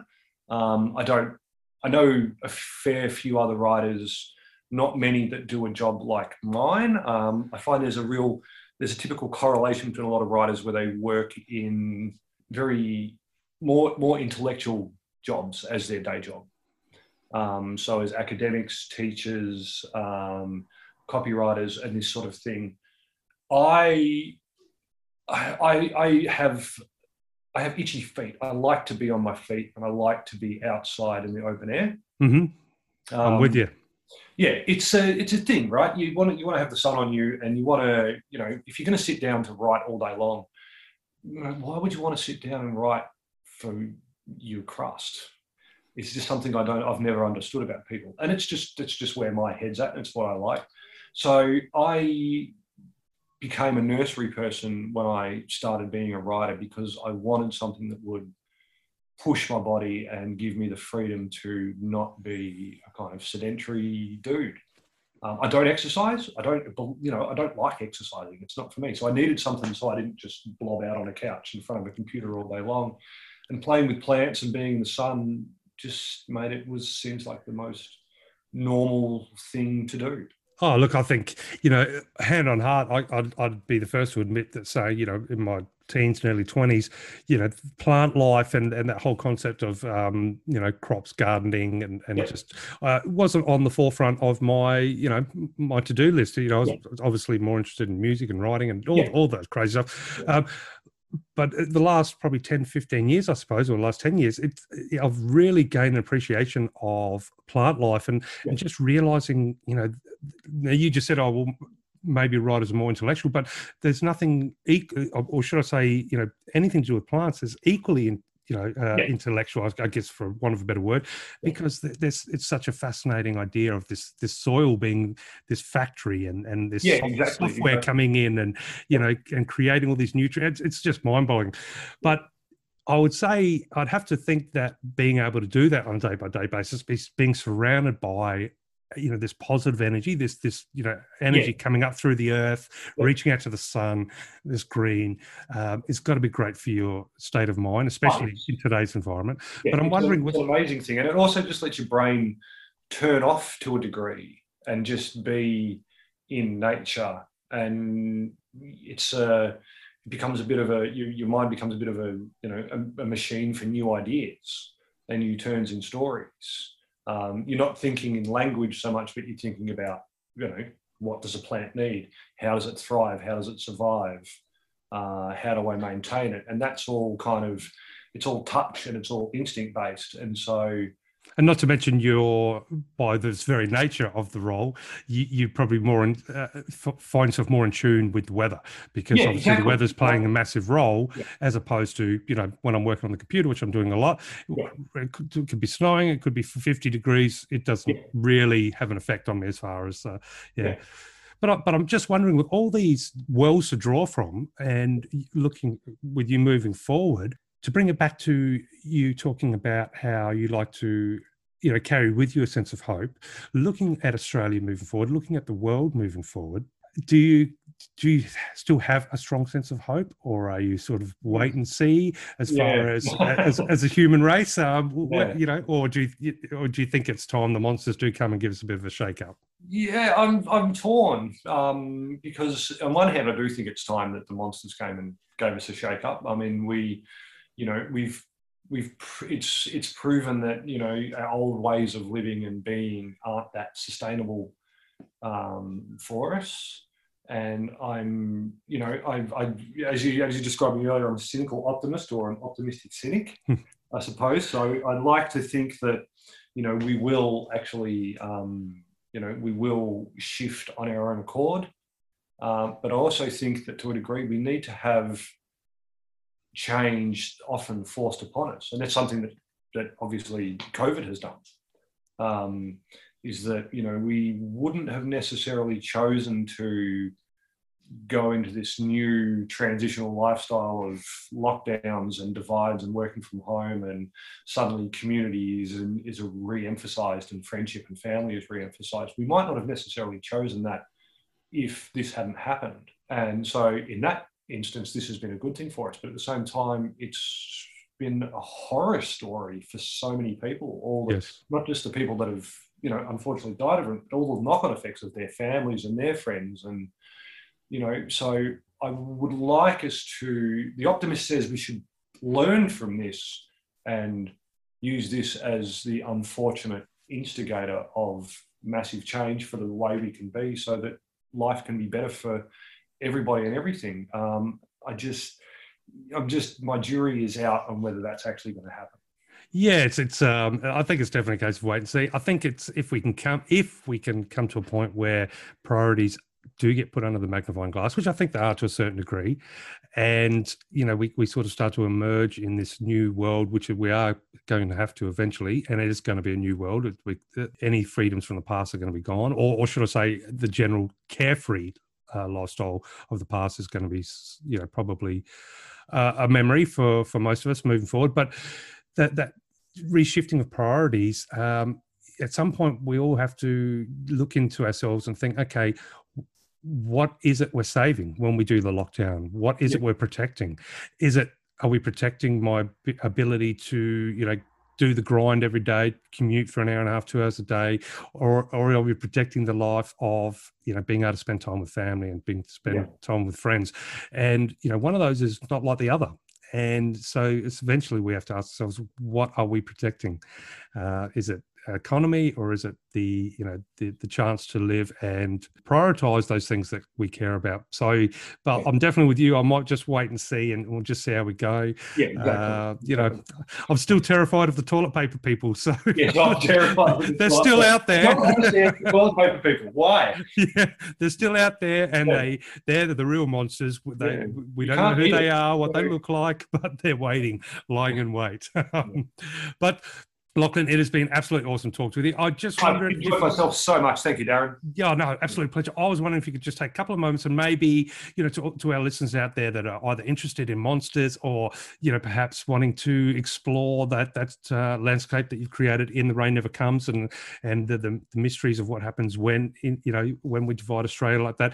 Perhaps uh, have you got a little something you can uh, a reason for people to go and get your books? What if, if you had to stand on the corner street and tell them why? Yeah, yeah, yeah. Look, do you love Australian stories and do you love Australian voices?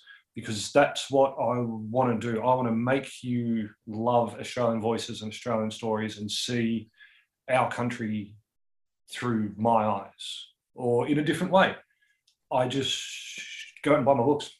That is an awesome sales pitch, and you know what? It's a Absolutely- terrible sales pitch, but it'll do.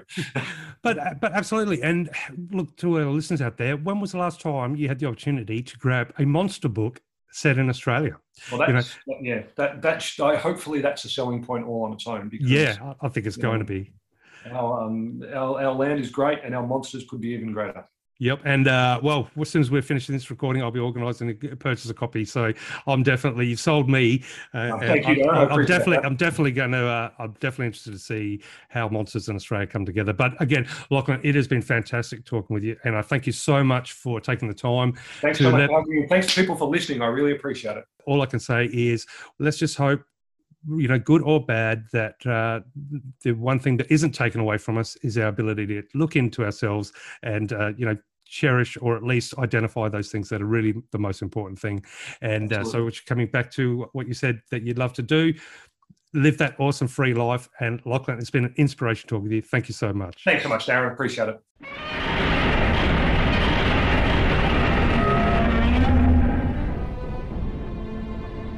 So you both covered so many things. You and Lachlan, monsters, and then Australian dystopia and uh, blokes' relationships, should I say, or not not quite bromance, but you know, talking about relationships between Mateship. mateship. Sorry, Yay. I forgot the word. That's good. Uh, but I want to jump straight into quotes. So let's start with one from Friedrich Nietzsche. So Nietzsche was a German philosopher. Uh, Oh, don't tell me we've got the same one. Yeah, but it's, it's a good one. So let, I'm, I'm assuming we do because I love it. It's, there's so much. But I'll let, yeah, please go ahead. Let's see if we do, because he did say a lot of things. whoever? Yeah. Okay. Whoever fights monsters should see to it that in the process he does not become a monster. And if you gaze long enough into an abyss, the abyss will gaze back into you. Yes, just uh, look. I think it's one of the most famous quotes around, really, isn't Yeah. it? There's not many Yeah. people that haven't heard it or re- at least recognise aspects of it. Yeah. And not only that, would would I can't imagine many people that would disagree with something like that. No, no, absolutely. All right, we'll skip on over that one. I'll give you my next one. Please Or do. do you want to go into? Yeah, I'll give my next one because then you can save up and bring us the other Well, that's one. a, that's a two for one. So we, we both picked that one. So I'll So- get three next week. you get you can get three next week. Yeah. Yay! So I I thought I'd just move away from you know monsters a, a little bit and think about the realities because you guys talked a little bit about um, you know interpretation of realities and those kind of things. This is from Jane Wagner, and Jane is an American writer, and she was a collaborator, and she's in fact the wife of Lily Tomlin, so she's a comedy writer. But I love this quote, which is Reality is the leading cause of stress amongst those in touch with it. Oh yes, that that is a doozy. So I thought, yeah, there's a nice little sting in the tail. The leading cause of stress amongst those in touch with it. Yeah. Yeah, in other words, uh, yeah, if, if Yeah. your eyes are open and yeah. Naturally enough, reality is stressful. All right, what do you got Yeah. for us? All right, so I've got one from uh, a, V.E. Schwab. Ah, And, yes. uh, yeah, yeah, she so this- great spec fic. Yep. Yeah, so I really like this one, but it says, um, but these words people threw around humans, monsters, heroes, villains. To Victor, it was all just a matter of semantics. Someone could call themselves a hero and still walk around killing dozens. Someone else could be labelled a villain for trying to stop them. Plenty of humans were monstrous, and plenty of monsters knew how to play at being human. So I do like that, and Yeah, it really yeah. comes down to, yeah, I I guess intent. I don't know. Yeah, that's a, that's a good one because you know, yeah, the, the whole idea that humans can be. I think humans are the scariest monster of all myself. Yes. Uh, you know, personally, and uh, Yeah. I think one of the quotes, uh, one of the lyrics of a song that uh, that I loved from so long ago was. Uh, Kill a man, you're a murderer. Kill many, you're a conqueror. Kill them all, you're a god. Um, so- Yeah. Now there's a quote. yeah, although it's yeah, te- oh, I suppose yeah, technically quite, Yeah. um, but it but it is, isn't it? Um, it's just yeah, what one person. I mean, who defines what it is to be monstrous as far as Mm. a human being? I- Is a is a soldier being monstrous? Um, you know, that's all. It's, it's a murky, Yeah. The boundaries are always shifting, aren't they? They are grey. And, you know, they're black and white until they're grey, is what I always kind of think. Yeah. Yeah. And so, which I think is the beautiful thing about monsters and about literature, because at the end of the day, it's it gives us all opportunities to look deep within ourselves and face those things, fears, or learn learn those aspects about ourselves that maybe we wouldn't have delved into were it not for books like, for example, we, we call it Monster or or Frankenstein or any of those books that ask us to delve into the darker aspects of what it is to be a human being. Yeah. and uh, what you know what are those things in reality which is obviously uh, an unavoidable source of stress? What things in reality uh, could push us to a point of being monstrous ourselves Yes. uh, you know and uh, how do we and if we can identify that then we can avoid it so then maybe as you mentioned earlier monsters can be an omen or a, a warning sign a, a, a lighthouse in a storm of potential monstrousness i don't know if that's a word Monstrousness? monstrousness Yes. or let's shall Give you we say dark evil doings Yeah, dark evil doings. Well, that has been an amazing way to start 2022 with lots of discussions on monsters. Uh, perhaps not quite necessarily following my goal for this year, which is to embrace the small joys. But I am going to say that it has been joyous, as always, chatting with you, Darren, about all things writing. A hundred percent. And I think there's a beautiful little bit of joy to be had talking about fun monsters because Yes. monsters don't always have to be scary. No, Uh, no, and especially when it's daytime and it's beautiful sunshine out here at the moment. So the only monsters are the little doggies that I've got at my house who are horrified that I've put them out while we're recording. So they'll Yeah, be and monsters if, when they and come if you back. f- and if you feel reality's been too stressful, you you can always remember there is such thing as the Cookie Monster as well. Yeah, well, And Cookie indeed. Monster was always in a good mood, always hungry, but always in a good mood. Yes, so, No, it's been fantastic. And uh, yeah, um, an awesome fun recording our first one for the year. Yes. I've, feel like it's a miracle. I haven't had uh, too many coughs. Of course, for, for our listeners out there, I'm actually in isolation at the moment with possible COVID 19. Uh, knock on wood, this is as bad as it gets, but I'll probably go on a bit of a coughing fit when I hit stop on the recording. um, All right. Well, so- hold your breath then for the final goodbye. And I'll say to our Oh. listeners that if you love uh, what you heard, please follow us on any of our social media or certainly on the podcast platforms and leave us some stars and leave us a review. You can email us via the website. Uh, authors can send us their books via the website. And on social media, we are on Facebook and Instagram at Australian Book Lovers and on Twitter. We are at Australian Books. You'll also find us on YouTube and LinkedIn. So, no excuses, peeps, for not being able to find us. Uh, that's about all I need to say for the episode number 42, except that is, of course, as we mentioned, a great number. Yes, it is. Uh, well, I'm not sure if we got to the, the meaning of life, the universe, and everything. However, in the chaos that is the first two weeks of January, along comes a podcast. So it's it things are possible. The be- Yes. beginnings do have a you know the beginnings can begin, and so I love beginning for the new year, regardless of trials, tribulations, challenges, and all that falls in between as we move forward. Beautiful things can happen. Uh, it's a magnificent opportunity to do these recordings, to chat with great authors, to chat with you, Veronica, and you know just to know that we can uh, at this stage move forward and and do them again makes uh, whatever insanity there is beyond the window, it's it's okay because Yeah. this this is the good part. Yeah. Small joys, indeed. And, and how are we going to uh, do our tagline this week? Well, I don't know. You might have to do some monstrous stuff, and perhaps we're running, screaming from the monsters. Or would we be stay and fight kind of people? Hmm, good question. Yeah. Good question. Definitely stay and fight. Um, hmm. Or should we become monsters ourselves? Oh, well, you could turn our voices into monsters. So we'll just go tagline and leave you to interpret it via your fabulous editing skills. We shall indeed. We'll see if the abyss stares back to us. Yeah. All right. So, listeners, take care for now. And remember to Read more Aussie books. Take care, everybody. bye for now. Let's meet again. Magic happens.